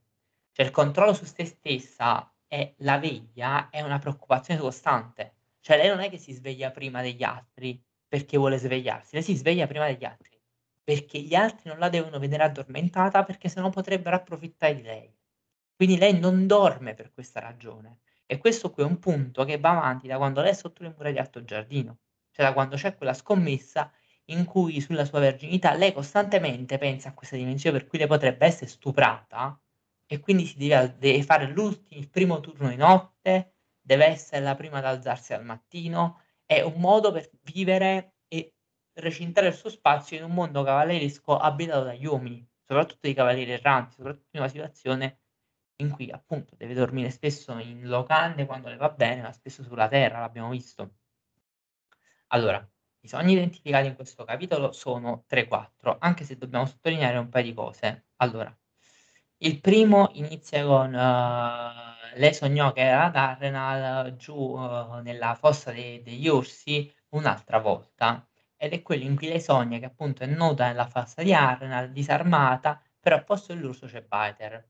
E ad assistere ci sono una serie di personaggi che più o meno sono entrati in contatto con lei, cioè Catelyn Stark Catelyn Stark, di nuovo, in caso non avessimo capito dove stiamo arrivando e chi era Milady di cui lei nel suo Nel suo non essere consapevole se sente parlare. Rally, Nimble Dick, Shagwell e poi tutta una serie di di persone che vengono c'è un elenco abbastanza lungo, ma non vengono neanche tutti cioè ci dice che ce ne sono tantissimi, per cui le scale le granate devono essere piene. Ora partiamo dal fatto che Brienne è nuda ed è attaccata, nel senso che viene mangiata o Biter comunque prova a mangiarla come è successo nella realtà. Per cui in pro in primis il sogno parla di questo, cioè parla del trauma che lei sta ha vissuto. Ma andando oltre c'è anche l'essere nuda, insieme alla spe ehm, all'assenza della spada, perché lei è nuda ma non è armata, sottolinea l'impotenza di Brienne e il suo sentirsi scoperta. Quasi piange e urla e si trova in una situazione in cui il suo corpo non è non è solo il suo corpo a essere a vista, ma sono i suoi sentimenti e sono dati in pasto a qualcun altro davanti a una folla di personaggi con cui ha i più disparati tipi di rapporto, cioè sono persone con cui lei è venuta a contatto in maniera diversa e che hanno visto la vera Brienne sempre. E ora davanti a queste persone lei è completamente nuda, non ha una spada e urla. Cioè, vai. Una cosa. Cersei, il primissimo sogno Eh. che ha, nuda sul trono di spade. Esattamente. Ah, questa è una cosa abbastanza comune, cioè nel senso nell'ambiente in cui vorremmo essere assolutamente coperti, la nostra di per cui vorrebbero mhmm, vorremmo proteggerci dagli altri, è la dimensione in cui invece ci troviamo nudi nell'inconscio quando ci vuole fare un brutto scherzo. È s problema per cui ci sogniamo di essere nudi all'interrogazione a scuola, al liceo. L'abbiamo fatto tutti quanti almeno una volta, perché è il momento in cui sei in difficoltà, in cui dovresti preparare presentare come preparatissimo e sicurissimo e invece sei nudo. Ora, Brienne, nella misura in cui nega se stessi e alcuni lati della sua personalità corpo e del, mhmm, la diade corpo-mente, raramente lascia il suo lato femminile sia evidente ad altre persone. Nel momento in cui è nuda, questo lato femminile è palese. Brienne sembra cerca sempre di non apparire debole o bisognosa d'aiuto ed ora chiede una spada disperatamente. Si trova ad invocare il nome di Jamie e Outkeeper che vuole. Tra l'altro dove non avrebbe voluto farlo, cioè dove Jamie l'ha salvata, nella fossa dell'orso. Non è, cioè non è un caso che inizi da qui, anche perché i sogni sono crescendo. In questo se- senso, ehm, nella realtà, Brand costantemente si nega di essere desiderabile, al contrario delle altre lady in universe, se le guardiamo con le altre lady di, Ver- eh, di Westeros, non solo a causa del suo aspetto, ma Brienne non ha mai tocchi morbidi per se stessa, si strofina con sapone spazzole, a rischio di farsi male, si sanguina spesso il suo corpo da questo punto di vista, pur essendo nobile, Brienne nega il diritto di essere trattata come una signora, come una lady. Ha negato a se stessa i suoi sentimenti ehm, per Relly per non fare uh, vedere il suo aspetto più femminile, uh, o almeno gli accom- uh, e non confessa mai i suoi sentimenti per Jamie neanche a se stessa. Si nega l'amore e con essa anche il sesso o qualsiasi contatto del genere. Ora invece si trova nuda ad essere mangiata da un uomo disgustoso, urlando il nome del suo amore. In pratica Martin sta mettendo in scena un incubo che ha molto a che fare con il sesso del Brienne, che lei vive in assoluto come uno stupro. Per cui l'unica cosa, la cioè questa è una sublimazione, uno stupro, ma Biter che le mangia la faccia, in verità la sta divorando come donna, la sta consumando, sta abusando di lei e del suo corpo. Non è un caso che tra l'altro Ben si trova sotto, prova a colpirlo nei testicoli, ma non ci riesce perché lui è flaccido. Cioè veramente una dimensione in cui si esce e si entra al sogno continuamente, per cui lei sta provando, c'è il suo inconscio che sta provando a, a sublimare il trauma vissu- appena vissuto. Tra l'altro la cosa che si trova a chiamare è la spada perché si vuole difendere, ma chiama una cosa che è una persona, cioè nel senso la spada di Jamie, o meglio la spada che Jamie le ha dato, la spada di Jamie. Ora, io passerei oltre perché è evidente che si crea una doppia concatenazione. Cioè, se per Brienne l'importante è difendersi da, spa- da sola, la spada è fondamentale. Ma la spada è la persona che gliel'ha data nella dimensione onirica, per cui l'oggetto diventa il soggetto e sono fusi insieme. Ergo, Brienne chiama Jamie a sua difesa perché lo considera un pezzo di se stessa. Cioè, nel difendersi da sola, per Brienne significa nell'onirico difendersi come farsi difendere da Jamie. Cioè le due cose sono inscindibili. Questa cosa però è un incubo, in primis perché Jamie non arriverà mai, ma in secondis perché è costretta a chiamare tu, Jamie davanti a tutti. Ed è questo il problema, cioè lei sta dimostrando ancora una volta di essere donna, di essere debole nella sua mentalità ovviamente, figuriamoci, però il problema è che questo è per questo che è nuda, ergo i suoi sentimenti sono messi in pubblica piazza come le sue unità. Una figura che torna moltissimo tra l'altro vedremo è Rally e questo sia dovuto al fatto che lei vede Rally come il primo, ehm, dei suoi fallimenti, perché il primo che non è riuscito a proteggere come guardia giurata di Rally e come il suo remorso. Quindi Rally sta lì a ricordarle che non è stata capace di compiere il suo dovere la prima volta e che non è ancora capace ora. Sia a dirle appunto che deve muoversi a rivelare i suoi sentimenti a Jamie prima che lui faccia la fine di Rally. Okay. Inoltre, la figura, come abbiamo già detto, si confonde spesso con Gendry. Lei pensa: "No, non è Rally perché sorride come perché non sorride come Rally, perché nel suo stos ma nel suo stato febbricitante li sta confondendo di di continuo. Tendenzialmente lo distingue, non lo distingue, ripiomba nel sonno, non lo distingue più. C'è una scena in cui a un certo punto lei sta cavalcando, si rende conto che sta cavalcando e vede Rally davanti a sé e dice: "No, non è Re" lo chiama, lui si gira e dice: "No, non è Rally, è un'espressione diversa". Lì lei sta guardando Gendry, solo che non si riconosce, cioè lei è semicosciente in verità, non è più un sogno quello lì. Allora, il secondo sogno vero invece è i sussurri, molto simile al primo, però ci troviamo su uno scaglio più alto. Mi spiego. Allora vede e combatte all'improvviso contro Clarence Crab, che come ci ricordiamo era quello che abitava il Castello dei Sussurri, c'è tutta la storia che sta raccontata nei capitoli precedenti nei nostri episodi, che secondo le caratteristiche fisiche che abbiamo di lui più alto e più forte di lui. Un uomo che la sopraffa facilmente e soprattutto perché lei ancora una volta è senza Keeper, non ha la sua spada e questo, la porta di nuovo a ritrovarsi vulnerabile, però qui è vestita. Crab, uhm, non è altro che un ennesimo biter che è stato sublimato ed è l'ennesimo uomo che abusa di lei, che le salta addosso, quindi c'è ancora la sublimazione dello stupro a un livello più alto. Però sono i sussurri sono legati anche alle teste che prendono vita da sole senza corpo e resuscitano dal mondo dei morti. Il corpo mutilato delle teste sussurri può alludere a Biter più in generale, oppure può pre e quindi che le stacca un pezzo del suo corpo, per cui le stacca la testa, ma le sta come le sta staccando la guancia, o più in generale può prefigurare i morti resuscitati e quindi può presagire dove lei stia andando, effettivamente da una morta re da una resuscitata che è Lady Stoner. A Brienne viene in mente ancora una volta il suo fallimento con l l'Arnelli, il che la fa piangere. Quindi, uhm, qui è interessante come lascia tra l'altro cadere facilmente le lacrime, che di solito non è una cosa che fa, anzi di fronte alle persone non lo fa mai proprio per appari per ha paura di apparire debole o vulnerabile, tra l'altro. Nell'istante successivo chiede di nuovo contro Crabbe la spada e la chiama la sua spada magica. Tra l'altro se vi ricordate tutto il discorso sui cavalieri epici del dell'isola di Tarte che hanno ricevuto la spada alla fanciulla, era tutto presentato durante i capitoli sussurri e qui stiamo tornando sullo stesso tema, tra l'altro, non è un caso che torni proprio mentre lei sogna di essere sussurri. La chiama la sua spada magica, la spada di Jaime, qua lo dice proprio lei, Jaime's Sword, e chiede ancora una volta Jaime. Poi sente una voce che chiama, penso che questi siano metà il regno della realtà, siano voci esterne, che dice che invece che loro non vorrebbero la spada di ma vorrebbero che Cersei Lannister gli praticasse una fellazio, vabbè. Ehm, e questa è un'uscita dal sogno che ci dice Brienne che che ci dice che Brienne effettivamente stava urlando, probabilmente in questo stato in cioè nel sonno stava urlando appesa a un cavallo il nome di Jaime, tant'è vero che le arriva la risposta reale. Tra l'altro anche qui, in caso non si fosse capito, si sta tornando sulla dimensione sessuale, quello che dicevo per cui il sonno è il momento in cui Brienne viene stuprata. Cioè per lei dormire significa farsi stuprare e quindi lei non dorme per questa ragione. Anche se non è spec specificato, quindi abbiamo un collegamento alla sessualità.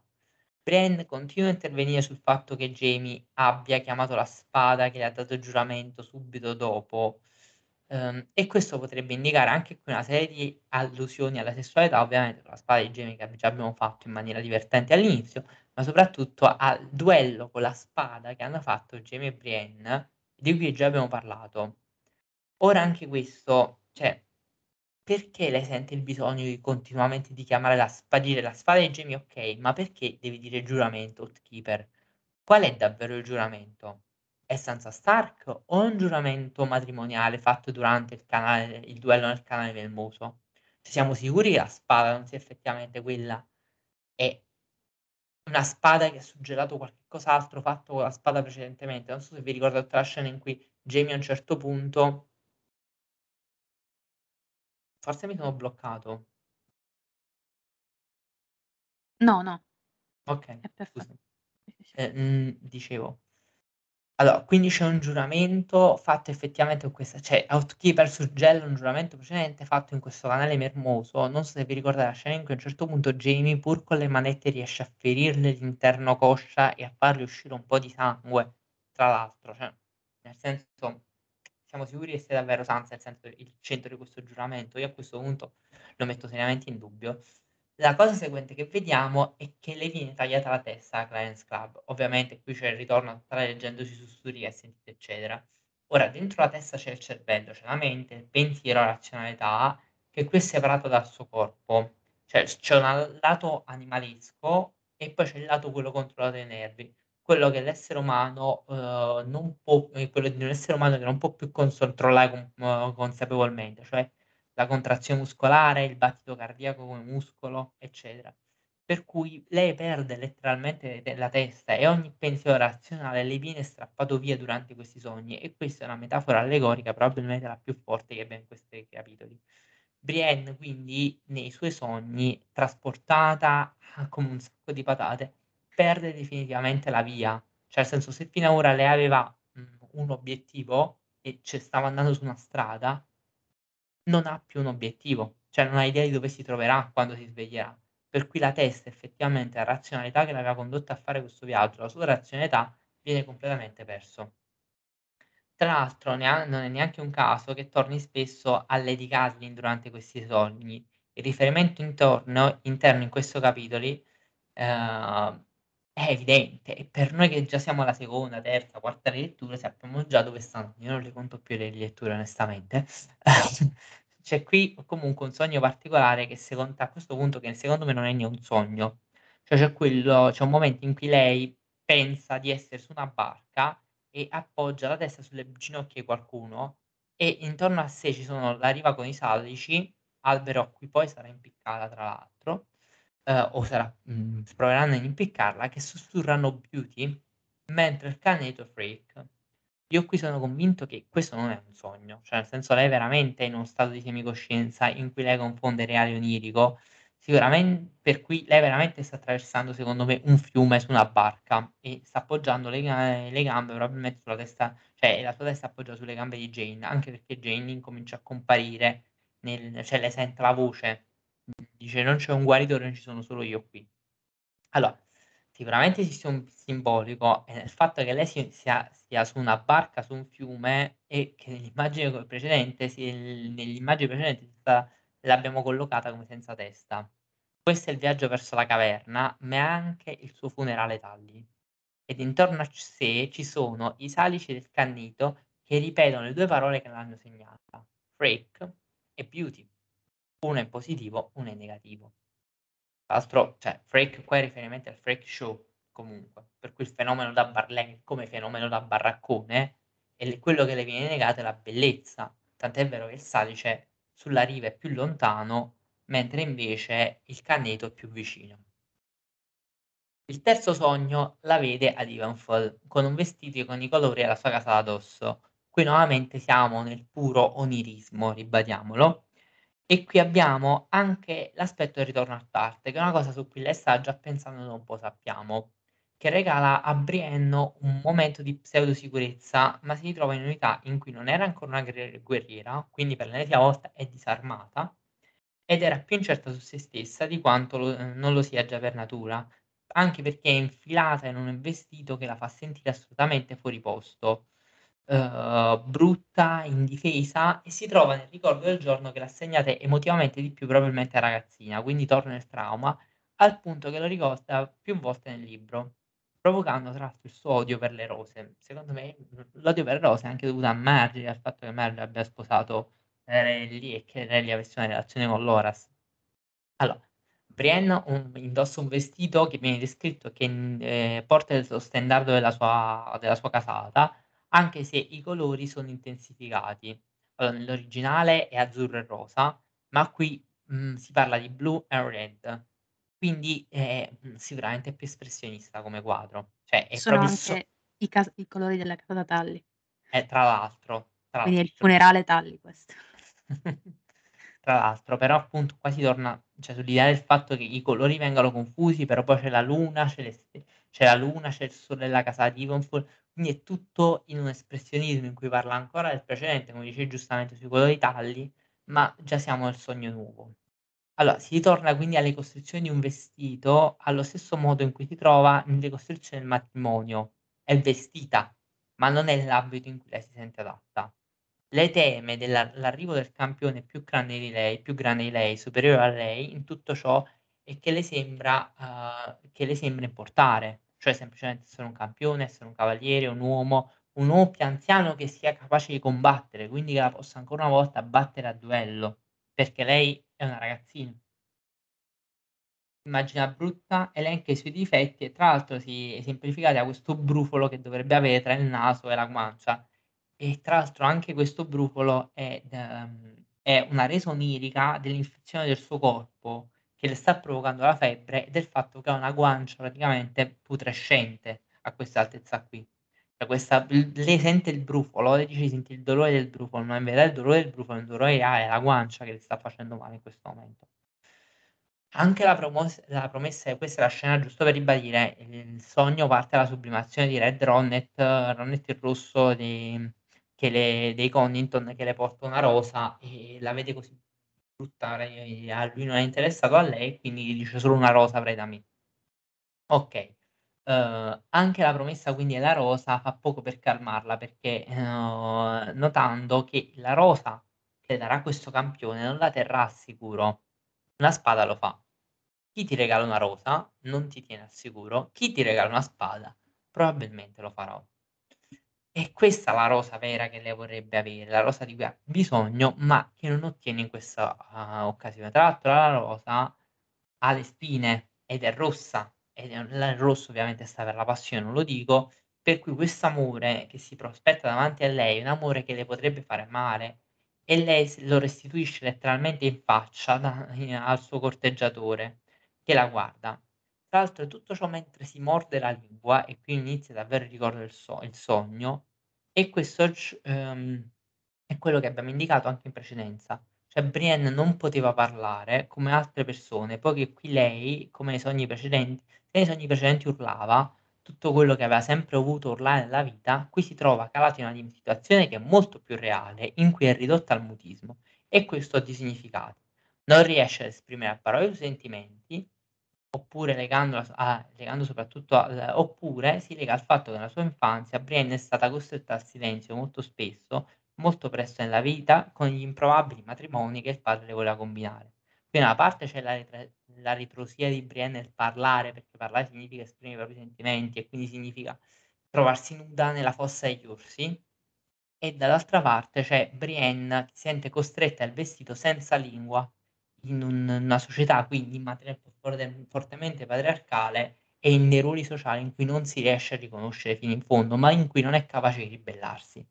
Tra l'altro c'è anche da aggiungere il fatto che si morde la lingua come Biden le ha morso la guancia. Tra l'altro lei pensa si è addormentata, cioè svenuta pensando alla lingua di Biden. Quindi anche qui ci sono delle cose che tornano più volte. Il corteggiatore che la rivi la deride è sigillato in tre significati, almeno con il sangue, e sappiamo quanto valga il sangue in questa saga, cioè nel senso la lingua questa lingua che esce e sanguina ai piedi del corteggiatore. È un tratto importante. Tra l'altro anche perché a questo punto questo corteggiatore si trasforma in Red Ronnet, che poi si rivela essere Jaime Lannister mentre se ne va. Quindi la lingua a terra, di nuovo qui abbiamo la forte atmosfera che Brienne idealizza, desidera, sogna che Jaime venga in soccorso per sé, per stare con lei, e a Jaime che Brienne vuole parlare e si trova invece muta. Si morde la lingua, la lingua sanguina e il rosso si della rosa si mescola al rosso del suo sangue e cade tutto a terra. La promessa d'amore quindi viene gettata a terra e mescolata con il sangue che la sigilla. Se noi pensiamo agli accordi di sangue, i patti di sangue sono i più sacri tra l'altro. Tra l'altro secondo me, però questo appunto ne discutiamo dopo magari, il fatto che Brienne nell'ultimo sogno alla fine, mentre le prime 2 riusciva a urlare il nome di Jaime, qui Jaime si presenta, si palesa ma le cade la lingua. Questo secondo me ci dice che i sentimenti di Brienne per Jaime rimarranno in buona parte inespressi, rimarrà un non detto molto forte tra i due. Sì. Poi su questa cosa possiamo concordare, non concordare, magari ne parliamo anche perché non ci siamo mai Mh, okay. confrontati. Però Okay. capito, a me sembra che l'interpretazione di questi sogni, se veramente gli dobbiamo dare un valore che va oltre la psiche di Brienne perché secondo me Brienne qua sta riflettendo sul sesso e sul suo ruolo nel mondo degli uomini in maniera ossessiva, poi deviato, sublimato con l'esperienza che ha vissuto, con tutti i suoi traumi, va benissimo. Però secondo me la cosa che resta qui è che questo sentimento di Jaime verrà urlato fin quando Jaime in assenza di Jaime, davanti a Jaime lei non riesce ad avere parola. Okay, è un'idea. Ehm, probabilmente sarà così perché non la vedo tipo dichiarare il suo amore, a meno che non sia tipo in fin di vita con Jaime. Okay, vabbè, siamo capiti, va bene. Ehm, l'altra cosa che volevo sottolineare è, ehm, mi stanno venendo un sacco di tipo parallelismi o comunque richiami a Cersei che a un certo punto, quando lei sogna di Maggie la rana, non riesce a parlare con la sé del passato per dirle: "No, non fare questa minchiata, per favore, torna indietro". Ehm, quindi rientra sempre nel come abbiamo parlato nello scorso capitolo, tutti quei sogni che, ehm, vengono fatti alla fine di A Feast for Crows che riportano al passato, ehm, fanno riemergere traumi grandi quanto case, eccetera, i nostri grandissimi e piccolissimi Bellissimo. Esatto. Fantastici, pro tormentati come pochi, capi Tormenta cioè abbiamo praticamente quella che pre morte scritto qua in faccia. Questa che non sta non sta non sta bene Brienne purtroppo in questo momento e Jaime insomma quello che abbiamo quello che abbiamo No, detto più che altro io rileggendoli ora effettivamente A Feast for Crow, vedendo ora Cersei, Jaime e Brienne, io mi rendo conto del clima cupo con cui si chiude questo libro e non lo ricordavo così cupo onestamente. Cioè una cosa che ora andando a rileggere sto notando Mamma mia, È mamma mi incredibilmente cupo e teso. Mh. Poche cose com come come questi ultimi capitoli, cioè forse probabilmente il la tensione che sento è come per esempio l'ultimo capitolo di Jon in cui c'è e poi viene Esa ucciso, e l'ultimo non il l'ultimo, il penultimo di Dany quando lei doma il drago alla alle Esa fosse. Quello, è quello. Mh. Comunque, in tutto questo, fuori succedono cose. Perché Brienne, mhmm, non è sola e soprattutto questi sogni li fa a tratti. Quindi vediamo cosa succede fuori. Allora, Jane Heddle viene scambiata per Sansa Stark in tutto questo. E a me l'ironia di tutto questo non sfugge affatto. Perché sappiamo si fa? benissi vabbè comunque, ehm, Brienne sentì qualcuno pregare. So Septon Meribald, ma tutte le parole erano sbagliate. La notte oscura è piena di terrori e anche i sogni, evidentemente. Fantastico. Passiamo da tipo piangere a fare battute. Ma questo è il nostro brand, va bene così. A una certa si fermano all'improvviso. Brienne viene scaricata a forza e viene fatta be vi viene fatto bere del vino. Comunque qualcosa che non è acqua per tentare di alleviare il dolore. Ricorda solo allora la lotta, le difficoltà e il peso di Biter sopra di lei. Cerca di lottare invano contro le corde che la legano. Comunque lui è morto. Gendry ha conficcato una punta di lancia sulla nuca nella nuca. "Bevi, milady." Odò lo verso in gola. Ah, un'altra cosa che volevo sottolineare è proprio appunto quando tu avevi detto se lo scontro con Jaime è sesso ed è consenziente, Sì. quello con Biter è stupro, non No, è consenziente. ovvio, è ovvio, è tutto ovvio. sublimazione e stupro. È tutto sublimazione questo. Ora, solo ora viene a conoscenza ovviamente del nome della ragazza, Jane, e solo ora qualcuno si degna di dare delle risposte. Non Renly, Gendry. Milady vuole che tu risponda dei suoi crimini. Milady? Il vino le stava facendo girare la testa ed era difficile pensare. Stoneheart. È quella che intendi? Lord Randall aveva parlato di lei a mai tempo, Lady Stoneheart. Alcuni la chiamano così, altri la chiamano in altri modi, la sorella silenziosa, la madre spietata, l'impiccatrice, cioè the silent sister, mother merciless, mother merciless, mother merciless, Ah. young woman, mother merciless, va bene. Okay, ehm, ora i corpi trovati lungo la strada hanno un senso, più o meno. Ehm, tra una chiamata disperata a Jaime e la richiesta della spada continuiamo il cammino, tra soste per tenerla in vita e incubi. Gendry nel frattempo torna alla forgia. Septon Meribald viene lasciato andare per la sua strada. L'elmo del mastino ritorna, indossato però da quello che Ecco, posso conosciamo dire una cosa? Vai. Ma Septon Meribald che prende: "Ah, cioè avete ancora bisogno di me? Ah, No, okay, arrivederci." Cioè capito, c'è c'è una tizia che si è fa appena fatta mangià 'na guancia, ci sono 7 criminali, c'è sta una battaglia, ci sono 20 bambini e lui: "Ah, vabbè arrivederci." Qua pulisce qualcun altro. Cioè, ma veramente? Ma che uscita di scena è questa? Un'uscita davvero di cacca, mamma mia. Comunque. Allora no, ma, pure a me insomma è sembrato un po' strano, dice: "Questo se ne va e non ritorna più." Va bene, okay. Lem Lemoncloak. Ehm, varie teorie e approfondimenti a riguardo rimandati, anche perché questa, ora come ora, non è la fratellanza, è solo l'ombra di quella che era. Se ci fosse stata Bea avremmo forse approfondito, ma Bea non c'è, quindi niente. Il mastino si mise a ridere. L'hai detto al contrario, sarò io ad ucciderti. Lo farei ora, ma la mia signora vuole vederti impiccata. Impiccata. La parola le mandò una scossa di paura. Guardò la ragazza, Jane. Lei è troppo giovane per essere così dura. Pane e sale, sussurrò Brienne. La locanda, il Septon Maribald ha dato da mangiare ai bambini. Abbiamo spezzato il pane con tua sorella.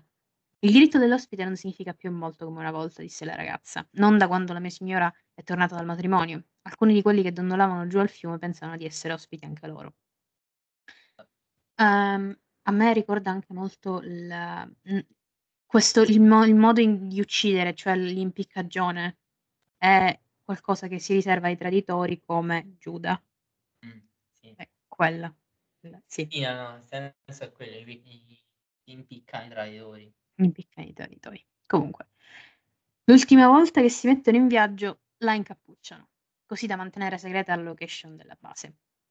Ehm, il sapore delle cipolle della zuppa di cipolle era ancora forte sulla lingua, intenso come la consapevolezza del suo fallimento. "Vogliono impiccarmi", pensò pensò a Jamie, a Sansa, a suo padre a Tart e fu contenta del cappuccio. L'aiutava a nascondere le lacrime che le scendevano dagli occhi. Sono i sensi di colpa della camminata della vergogna di Cersei. Uguali, mamma mia. Si risveglia così di botto, svestita dalla sua armatura, attenzione, e dei suoi vestiti Eh. personali in un giaciglio sottoterra, in una stanza illuminata da candele. Non sapeva dove si trovava, l'aria era fredda e pesante e puzzava di terra, di vermi e di muffa. C'è qualcuno? Qualcosa si mosse in una nicchia nell'ombra. Lady Brienne mi ha fatto prendere uno spavento, stavo sognando. Era Thoros di Mir, come sapremo poco più avanti, e queste sono le caverne della fratellanza. Sanno molto di Crypt di Winterfell, caverna di Bloodraven, catacombe cristiane, specialmente se si pensa a questa frase. Ehm, spiriti degli uccisi, pensò, che danzavano intorno a me, nascondendosi quando m nascondendosi quando mi giro per guardarli. Quindi Brienne iniziò a fare domande. Perché curarla se l'avrebbero impiccata subito dopo? Perché ha comunque protetto i bambini e combattuto coraggiosamente, mentre Lem si è lasciato prendere in giro correndo altrove per rincorrere i bambini. Tra l'altro qua Lem è incazzatissimo proprio per questo, perché si è lasciato prendere in giro. Qualsiasi altra cosa tu possa aver fatto, hai vin hai vinto quelle ferite con onore nella migliore delle ipotesi. Qualunque cosa tu possa aver fatto. Cosa pensi che abbia fatto? chiese lei. Chi siete? Ora, il discorso che ha con Torso sulla fratellanza e quello che è successo loro nel tempo ha un tono molto nostalgico, molto triste. Il prete rosso ricorda bene cos'erano prima della deriva vendicativa e ricorda che erano uomini del re. Eravamo uomini del re quando abbiamo iniziato, ma gli uomini del re devono avere un re e noi non ne abbiamo. Eravamo anche fratelli, ma ora la nostra fratellanza è spezzata. Non so chi siamo, a dire il vero, né dove potremmo essere diretti. So solo che la strada è oscura e i fuochi non mi hanno ancora mostrato dov'è la sua fine. A seguito una serie di informazioni che in realtà Brienne dovrebbe già sapere in parte, cioè Beric è morto da tempo, il mastino è morto e sepolto, quello che ha già vis- che ha visto lei è solo Lem con l'elmo, scambiato per Sandor nei sogni di febbre. Durante la scena parlano ancora, Pod è ancora con loro, ma anche lui è imputato come scudiero di Tyrion Lannister. È solo un ragazzo, ribatte Brienne, ma la fratellanza poco interessa purtroppo. E poi sci- eh, vai, che c'è? No, vabbè, pensavo al povero Pod Eh sì, cioè, nel senso che sì, sappiamo come andrà a finire, però veramente a me sembra, cioè, nel senso, io mi pongo tutta una serie di problemi su Lady Stoneheart e su quello che sta facendo, anche su violazione del diritto dell'ospite, anche perché se sappiamo, cioè a me Rollor fa molto paura come culto, onestamente. Molto.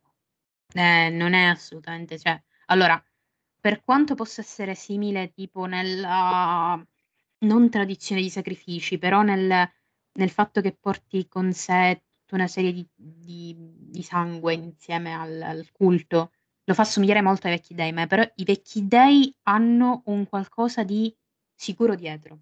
Non so se, Esatto. non so se mi spiego, è una sensazione proprio diversa No, dal... il codice. I vecchi Sì. hanno un codice, I mentre vecchi dei hanno un codice. Io- Rollor non si capisce dove sta andando. Cioè, anche questo fatto che loro stanno in questa caverna, che è una caverna dei primi uomini che loro la stanno occupando, tutto sommato. Il diritto dell'ospite, cioè non so il diritto dell'ospite violato, che non possa essere un boomerang che torna su Lady Stoneheart successivamente. Sì. Mhmm, sì, sì, è un'ottima un'ottima osservazione questa, soprattutto soprattutto se si pensa al fatto che non sono, ehm, uomini del nord che rispettano queste cose, s perché Esatto. c'è un altro culto completamente quello che che hanno loro. Sì, qua c'è sempre il problema che, mhmm, un giorno poi ne parleremo, cioè nel senso anche abbastanza nel senso quando arriveremo alle acque nere ne parleremo, del sangue tradito, Sì. che è una questione che, ehm, a sud purtroppo è molto presente e porta sempre a brutte conseguenze, ma abbiamo dobbiamo abbiamo visto anche a nord, cioè nel senso qua vediamo anche a nord. Mh. Sì. Comunque, andiamo avanti. Allora, dice Toros dice: "Non dubito che gentilezza e misericordia e altre cose possano essere trovate nei 7 regni ancora, ma non le cercare qua. E la giustizia può essere trovata in queste caverne?" "Giustizia", dice Toros, "ricordo la giustizia. Ha un buon sapore in bocca. Ma c'era giustizia soltanto quando eravamo guidati da Beric. O così dicevamo noi stessi. Eravamo uomini del re, cavalieri, eroi. Ma qualche cavaliere è più scuro e pieno di terrore degli altri. La guerra ci ha reso tutti dei mostri. Mostri, quindi chiede Brienne.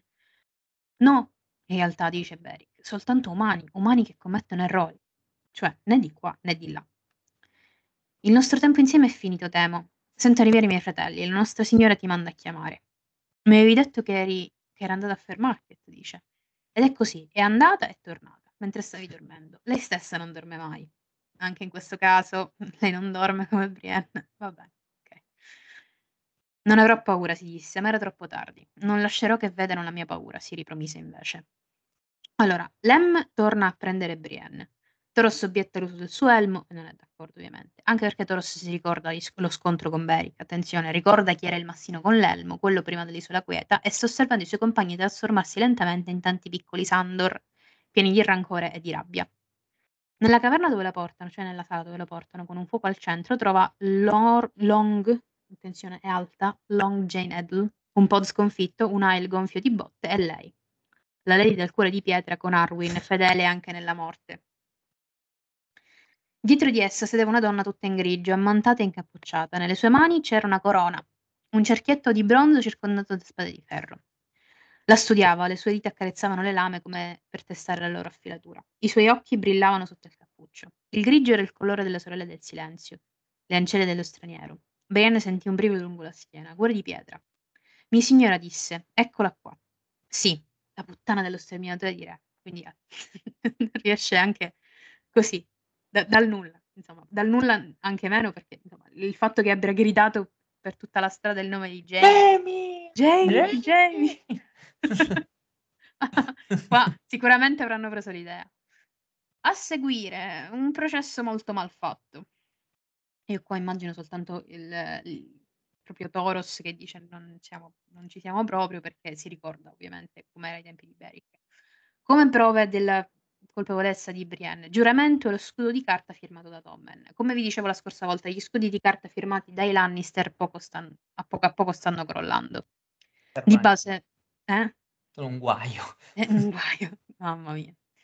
Allora, di base queste cose per loro sono prove schiaccianti della colpevolezza di Brienne, del tradimento del suo voto a Catelyn da viva. Catelyn da viva però, attenzione. Catelyn è morta ora. Va bene. Tra l'altro Housekeeper è parte di Ice, quindi doppio affronto per come la vede questa Lady Stoneheart. Eh, Allora, dico vai, dico vai. una cosa, qua te la chiedo. Secondo te Lady Stoneheart ha capito che davvero che Housekeeper è fatta con Ice? Allora, secondo me la la storia di Ice sciolta e fusa non è non è soltanto una storia, mhmm, Mh. capitale. Quindi secondo me sa e potrebbe chiedere approfondimenti. Secondo me me poi quando Jaime arriverà e chiederà spiegazioni poi gliela darà e diventerà ancora più cattiva. Mh. No, io penso che lei in questo momento non ne sia pienamente coscia anche perché il problema è per lei è il pomo Lannister. Cioè qua si dice lei si fissa e guarda il pomo Lannister. E prima si cioè si dice cioè Sword si dice che appunto le venature, però lei dice che erano anche di Ice tra l'altro quelle venature, E lei dice però di guardare il pomo. Cioè per me questo è l'idea, il simbolo che lei si sia completamente allontanata a tal punto da non riconoscere Ice. Cioè non riconosce la spada in Ed. E anche qui, cioè nel senso secondo me effettivamente parte di quella deriva in cui Lady Stoneheart incon- era la parte più inconscia di Catelyn ed è la stessa deriva della fratellanza. Che non sono convinto lei abbia veramente riconosciuto Ice in Keeper. Cioè, secondo me l'ha vista una spada Lannister. Sì, sì, è probabile quello che dici tu. Ehm, invece, per quanto riguarda tipo Catelyn, che è questa la versione più inconscia. Allora, io non, non so se vi ricordate, ma Catelyn si trattiene tantissimo quando noi la vediamo come POV. Cioè, ci sono delle cose che lei si trattiene dal dire perché altrimenti avrebbe scatenato la terza guerra. Non avete idea di quello che potrebbe uscire dalla sua bocca. Comunque, um, neanche la menzione della figlia riesce a dissuadere Stoneheart, eh, perché vuole impiccare anche Pod. Allora, il ragazzo dello scudiero del folletto, mia signora, disse uh, Lady Stoneheart. L'altro è uno dei dannati cavalieri di Randy Tarly. Eh, Hylant era stato picchiato così duramente che il suo viso era gonfio quasi al punto di non essere riconosciuto. Quando lo spinsero inceppò e quasi cadde. Podrick lo prese per un braccio. Sir, disse il ragazzo miseramente quando vide Brienne, mia signora, voglio dire, mi dispiace. Non ha niente di cui dispiacersi, rivol- si rivolse Brienne alla Dissonart. Qualsiasi tradimento pensiate che io possa aver fatto, mia signora, Podrick e Serael non ne facevano parte. Lasciateli andare, supplicò. La lady chiede il nome della spada, la ribattezza False Friend e poi si rivela. Molto drammaticamente, devo essere sincera. Um, la voce di Zombie Cat è molto simile a quella degli estranei e il linguaggio dei dannati lo definisce Brienne.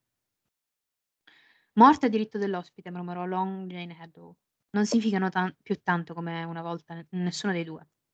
Lady Stone abbassò il cappuccio, si srotolò la sciarpa di lana dal viso. I suoi capelli erano secchi e fragili, bianchi come le ossa. La sua fronte era screziata di verde e grigio, macchiata dalla decomposizione. La carne del suo viso era segnata da strisce tracciate dagli occhi fino alla mascella. Alcuni degli strappi erano incrostati di sangue secco, altri si aprivano e rivelavano il cranio sottostante. Il, vi- il, suo viso, pensò Brienne, il suo viso era così, così bello e forte, la sua pelle liscia e morbida. Lady Kathleen, un'altra volta, le lacrime gli riempirono gli occhi, forse la prima volta che vediamo Brienne piangere tipo quando è cosciente. Uh, hanno detto che eri morta. E qua la famosa frase di Beric. Lo era. I frei le hanno tagliato la gola da un orecchio all'altro. Quando l'abbiamo trovata vicino al fiume era già morta da tre giorni. Arwin ha pregato di darle le voce della vita, ma era passato troppo tempo, non volevo farlo. Così Lord Beric mise le sue labbra sulle sue e la fiamma della vita passò da lui a lei. And she rose. May the Lord of Light protect us. She rose. Cioè lei poi si rialzò. Possa il Signore della Luce proteggersi. Allora, per salvarsi la pelle, la richiesta è semplice, Jamie Lannister.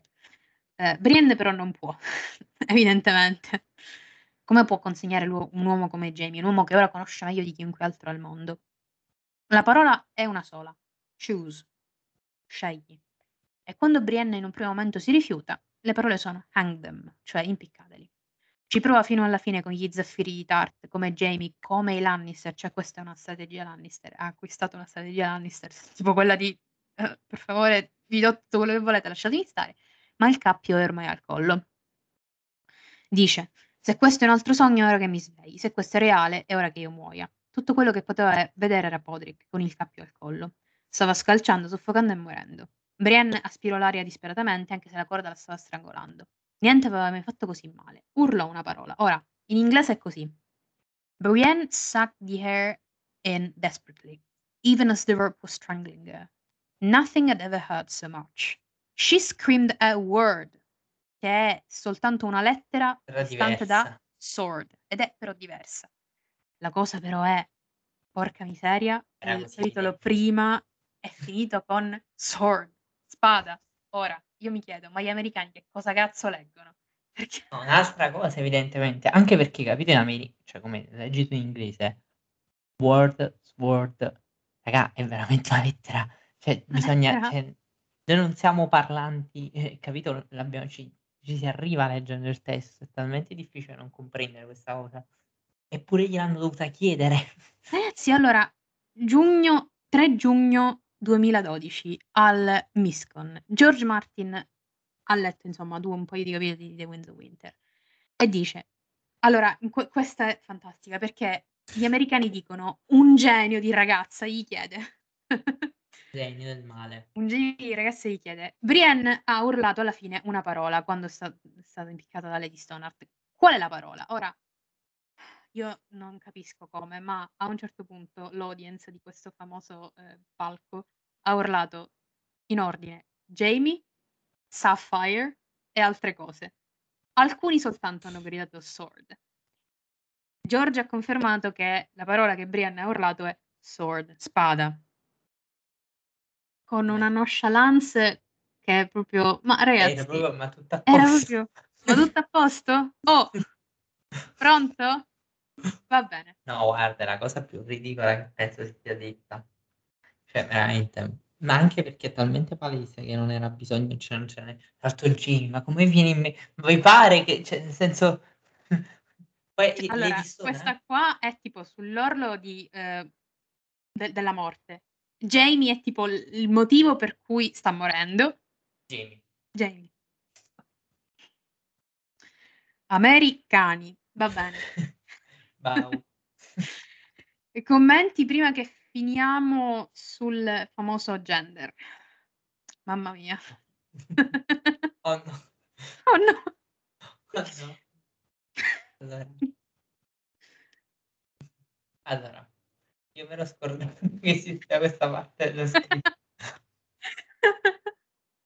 Allora, in verità è un discorso che volevamo fare da tantissimo, ci siamo proposti, forse nel primo capitolo eravamo me e te, che prima o poi avremmo fatto questo, avremmo parlato del, del gender, riferendoci al personaggio di Brienne, quindi è giusto che ora se ne parli per mantenere la promessa soprattutto, anche perché penso che alcune cose che all'inizio potevano essere molto poco chiare, ora almeno per noi sono altrettanto chiare, e spero per tutti quelli che ci stanno a guardare, a sentire, ci hanno seguito con costanza in questi mezzo anno, un anno quasi Mm, Sì, un anno quasi di Brienne e un anno di Brienne.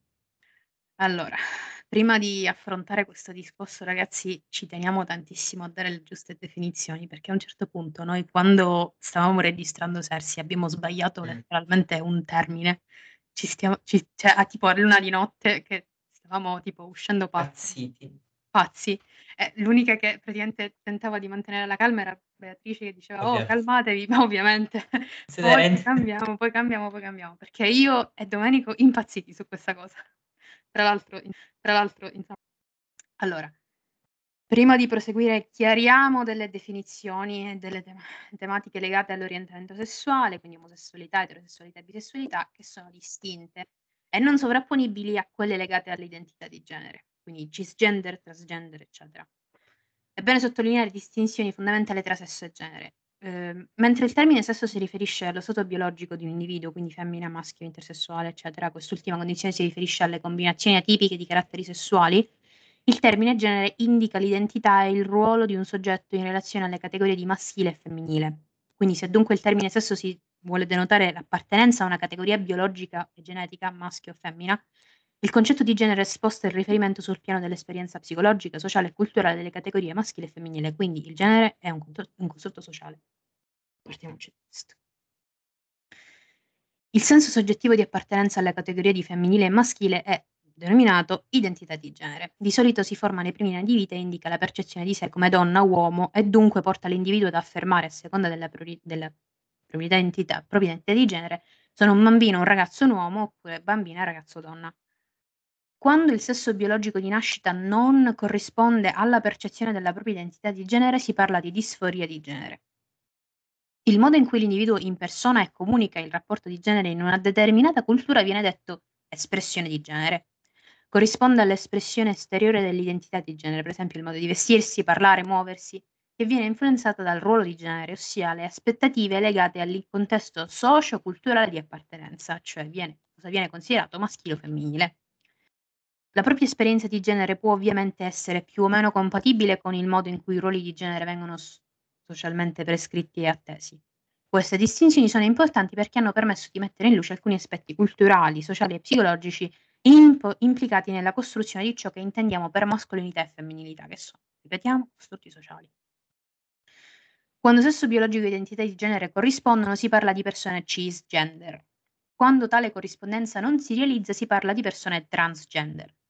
La condizione che i professionisti della salute mentale indicano come disforia di genere riguarda quei casi di, manca- di marcata sofferenza psicologica legata al vissuto di non corrispondenza, di non corrispondenza tra il genere espresso e il genere assegnato alla nascita in, in base al sesso biologico. La disforia di genere può presentarsi in varie forme dello sviluppo, dall'infanzia alla terza età. È importante non confondere la disforia di genere con una semplice non conformità ai comportamenti e agli stereotipi del ruolo di genere. Ripetiamo, è importante non confondere la disforia di genere con, un, con una semplice non conformità ai comportamenti e agli stereotipi del ruolo di genere. Per esempio, una bambina descritta dai familiari come maschiaccio, un bambino descritto come femminuccia, senza però che vi siano sofferenza, estraneità o disconoscimento rispetto al proprio sesso biologico e al genere assegnato alla nascita. Che è una cosa molto più profonda, tra l'altro. Mm-mm, esatto. Quindi, transessualismo e omosessualità sono concetti distinti e separati. Attenzione qua, porca miseria. Le abbiamo lette di tutte su Brienne, eh? Ragazzi, veramente stare. di tutte. Vabbè. Mentre il primo riguarda, come abbiamo visto, identità di genere, il secondo riguarda l'orientamento sessuale cioè gli oggetti della nostra attrazione erotico-affettiva. Eterosessuali- eterosessuale se rivolta verso l'altro sesso, omosessuale se rivolta verso il proprio sesso e bisessuale se rivolta a entrambi i sessi. Io su questo chiudo perché avrei altre cose da dire, però andiamo avanti, andate a leggere il manifesto bisessuale del 90. Comunque, fermiamoci qua. Quello che abbiamo ripetuto su ehm, stereotipi e ruolo di genere che non deve essere scambiato con disforia di genere è quello di cui parliamo con Brianne. Che cosa dobbiamo dire se non che i problemi di Brienne sono legati ai comportamenti e agli stereotipi di genere e non al gender stesso? È importante, attenzione. Poi, diciamo, in giro c'erano persone che negli anni passati la pensavano come persona transessuale, però no, ci sono dei ma, no, insomma. Allora, vi leggo un post di cui condivido in parte la visione, però è solo in parte. Se andate a leggere l'originale, l'originale fate attenzione. Allora, Essenzialmente penso che i libri, e in misura minore le serie TV, chiariscano che Brienne è lontana dall'essere una persona trans.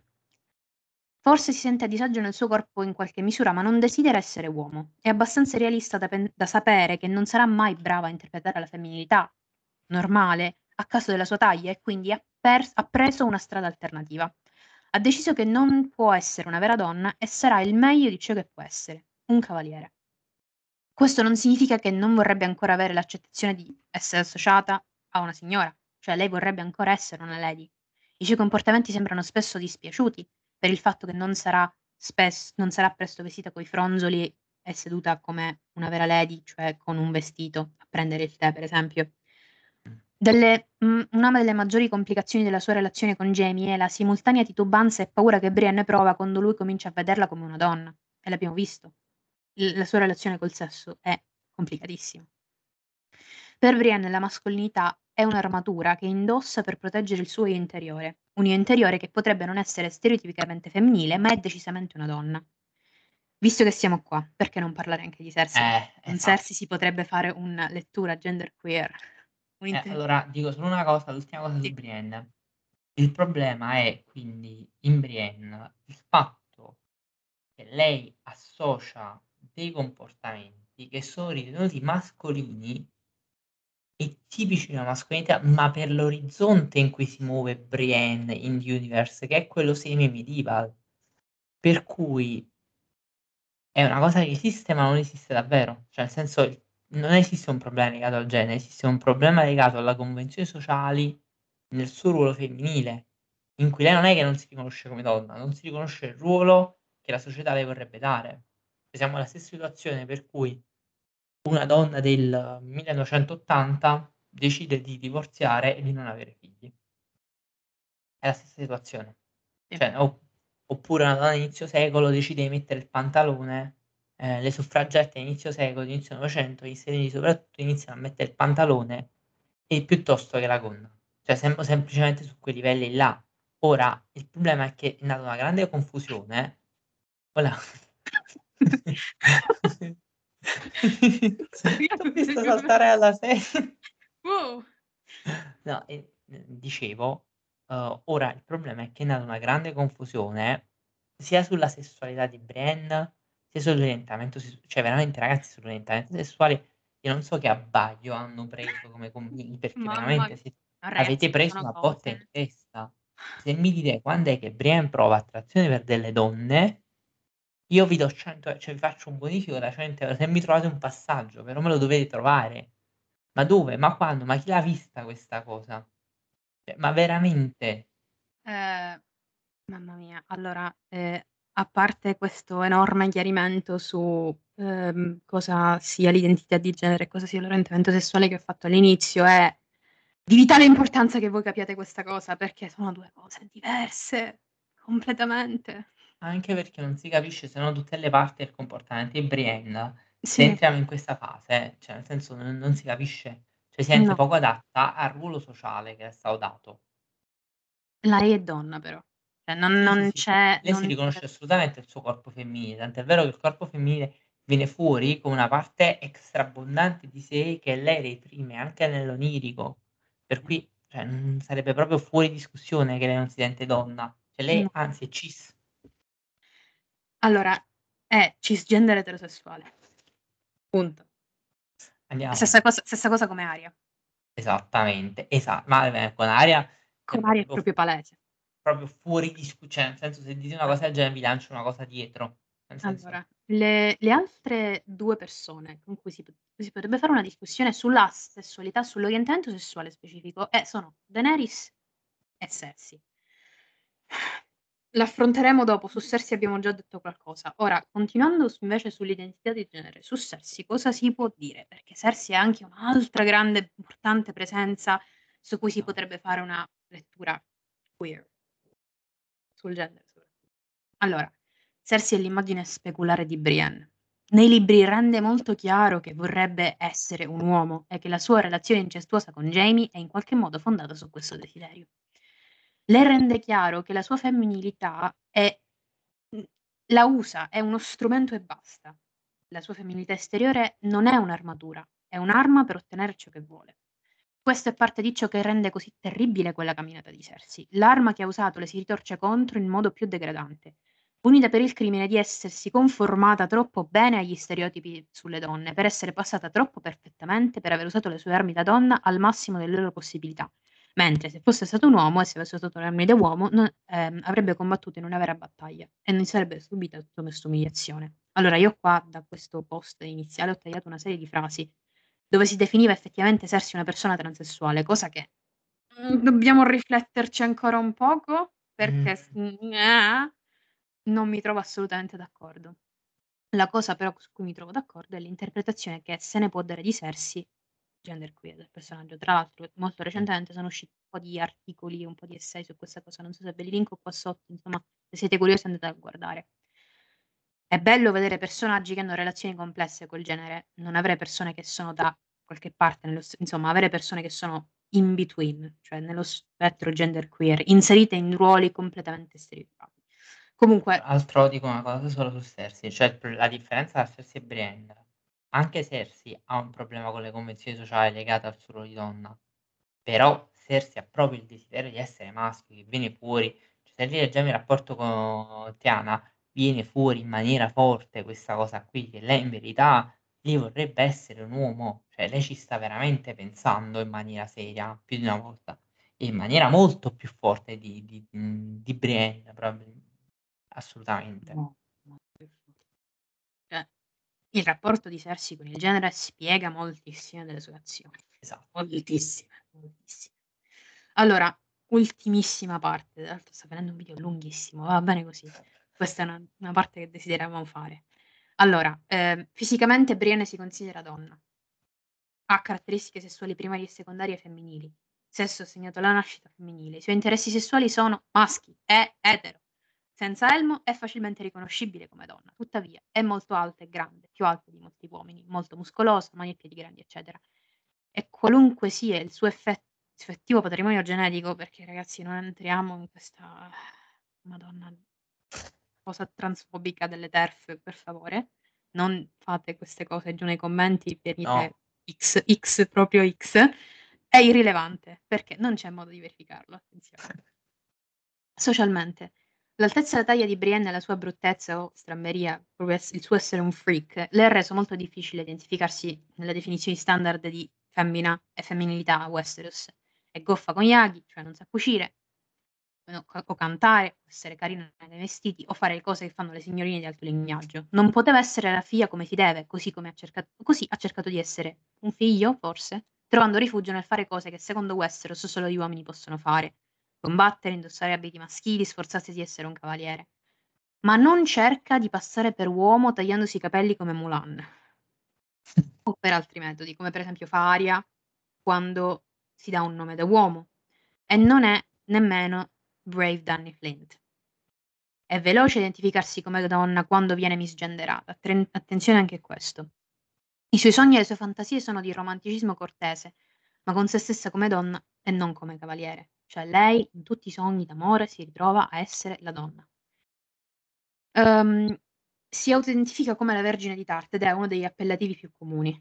Sì. Quindi, per riassumere, sembra che Brienne preferisca identificarsi come donna, ma il suo corpo la porta lontano dall'identificazione femminile e verso attività maschili imposte dalla società. Tuttavia, il suo corpo le impedisce anche di identificarsi completamente come uomo, maschio, anche se di solito indossa abiti maschili. È anche interessante notare che non fa alcuno sforzo per assumere alcun aspetto maschile, come tagliare i capelli. È a disagio col suo corpo perché non rispetta i rigidi standard di Westeros, niente di sforia di genere, quindi attenzione. Mentre Brienne potrebbe non essere definitivamente trans o queer gender, mh, mm, ha certamente caratteristiche con cui le persone trans e queer gender potrebbero identificarsi, quindi tutte le letture queer di Brienne sono assolutamente valide. È un personaggio affascinante a più livelli è un'esplorazione molto interessante dei vari aspetti della sessualità e del genere in A Song of Ice and Fire. E con questo concludiamo. Abbiamo chiuso questa cosa. Wow. È che stato, fatica. mamma mia, super faticoso. Allora, fatica. Allora, fatica. Allora, eh, Patreon. Ringraziamo, tra l'altro, non so se avete visto, abbiamo, si vedono tutti i microfoni. Microfoni. Esatto, grazie, grazie mille. Eh, siete, se, g- solo grazie a voi che abbiamo potuto fare questo, questo upgrade. Quindi ringraziamo Lady Chiara, Lady Elena, Lord Yuri e Lady Ghost. Lady Amy, Lady Cristiana, nuova. Grazie anche a te per, aversi, per esserti iscritta. Goditi il Patreon. Ser Diego, Ser Marco e Maledi Saya. Poi ringraziamo Frank, Lady Snow, Marco, Val e Vera. Un bacione a tutti quanti. Grazie mille ragazzi, veramente, anche perché se l'audio è migliore, lo stiamo ancora provando a regolare, diteci come si sente soprattutto e come percepite, lo vedremo anche noi prima che questo video pub- si pubblichi, però fateci capire anche noi perché non abbiamo ben capito la distanza, eccetera, però veramente grazie a voi che siamo riusciti a fare queste cose. Allora, iscrivetevi, commentate, attivate la campanella, fateci sapere che cosa ne pensate su tutte le parti di questo video, anche perché è molto sfaccettato ed è molto complesso. Giù vi mettiamo tutti i link in descrizione di dove sono le nostre fonti e dove l'abbiamo preso. Seguiteci su Instagram, su Facebook, su Twitter e commentate anche lì. Tra l'altro, news, eh, avendo raggiunto una quota di iscritti tale da poterci permettere, i post saranno anche su YouTube da ora in poi per cui sarà molto più facile tenerci sotto, cioè vi spunteremo dappertutto. Ok? Esatto, esatto, esatto. Saremo la vostra Vabbè. ossessione. Un bacio ragazzi, ci vediamo la prossima volta. Ciao.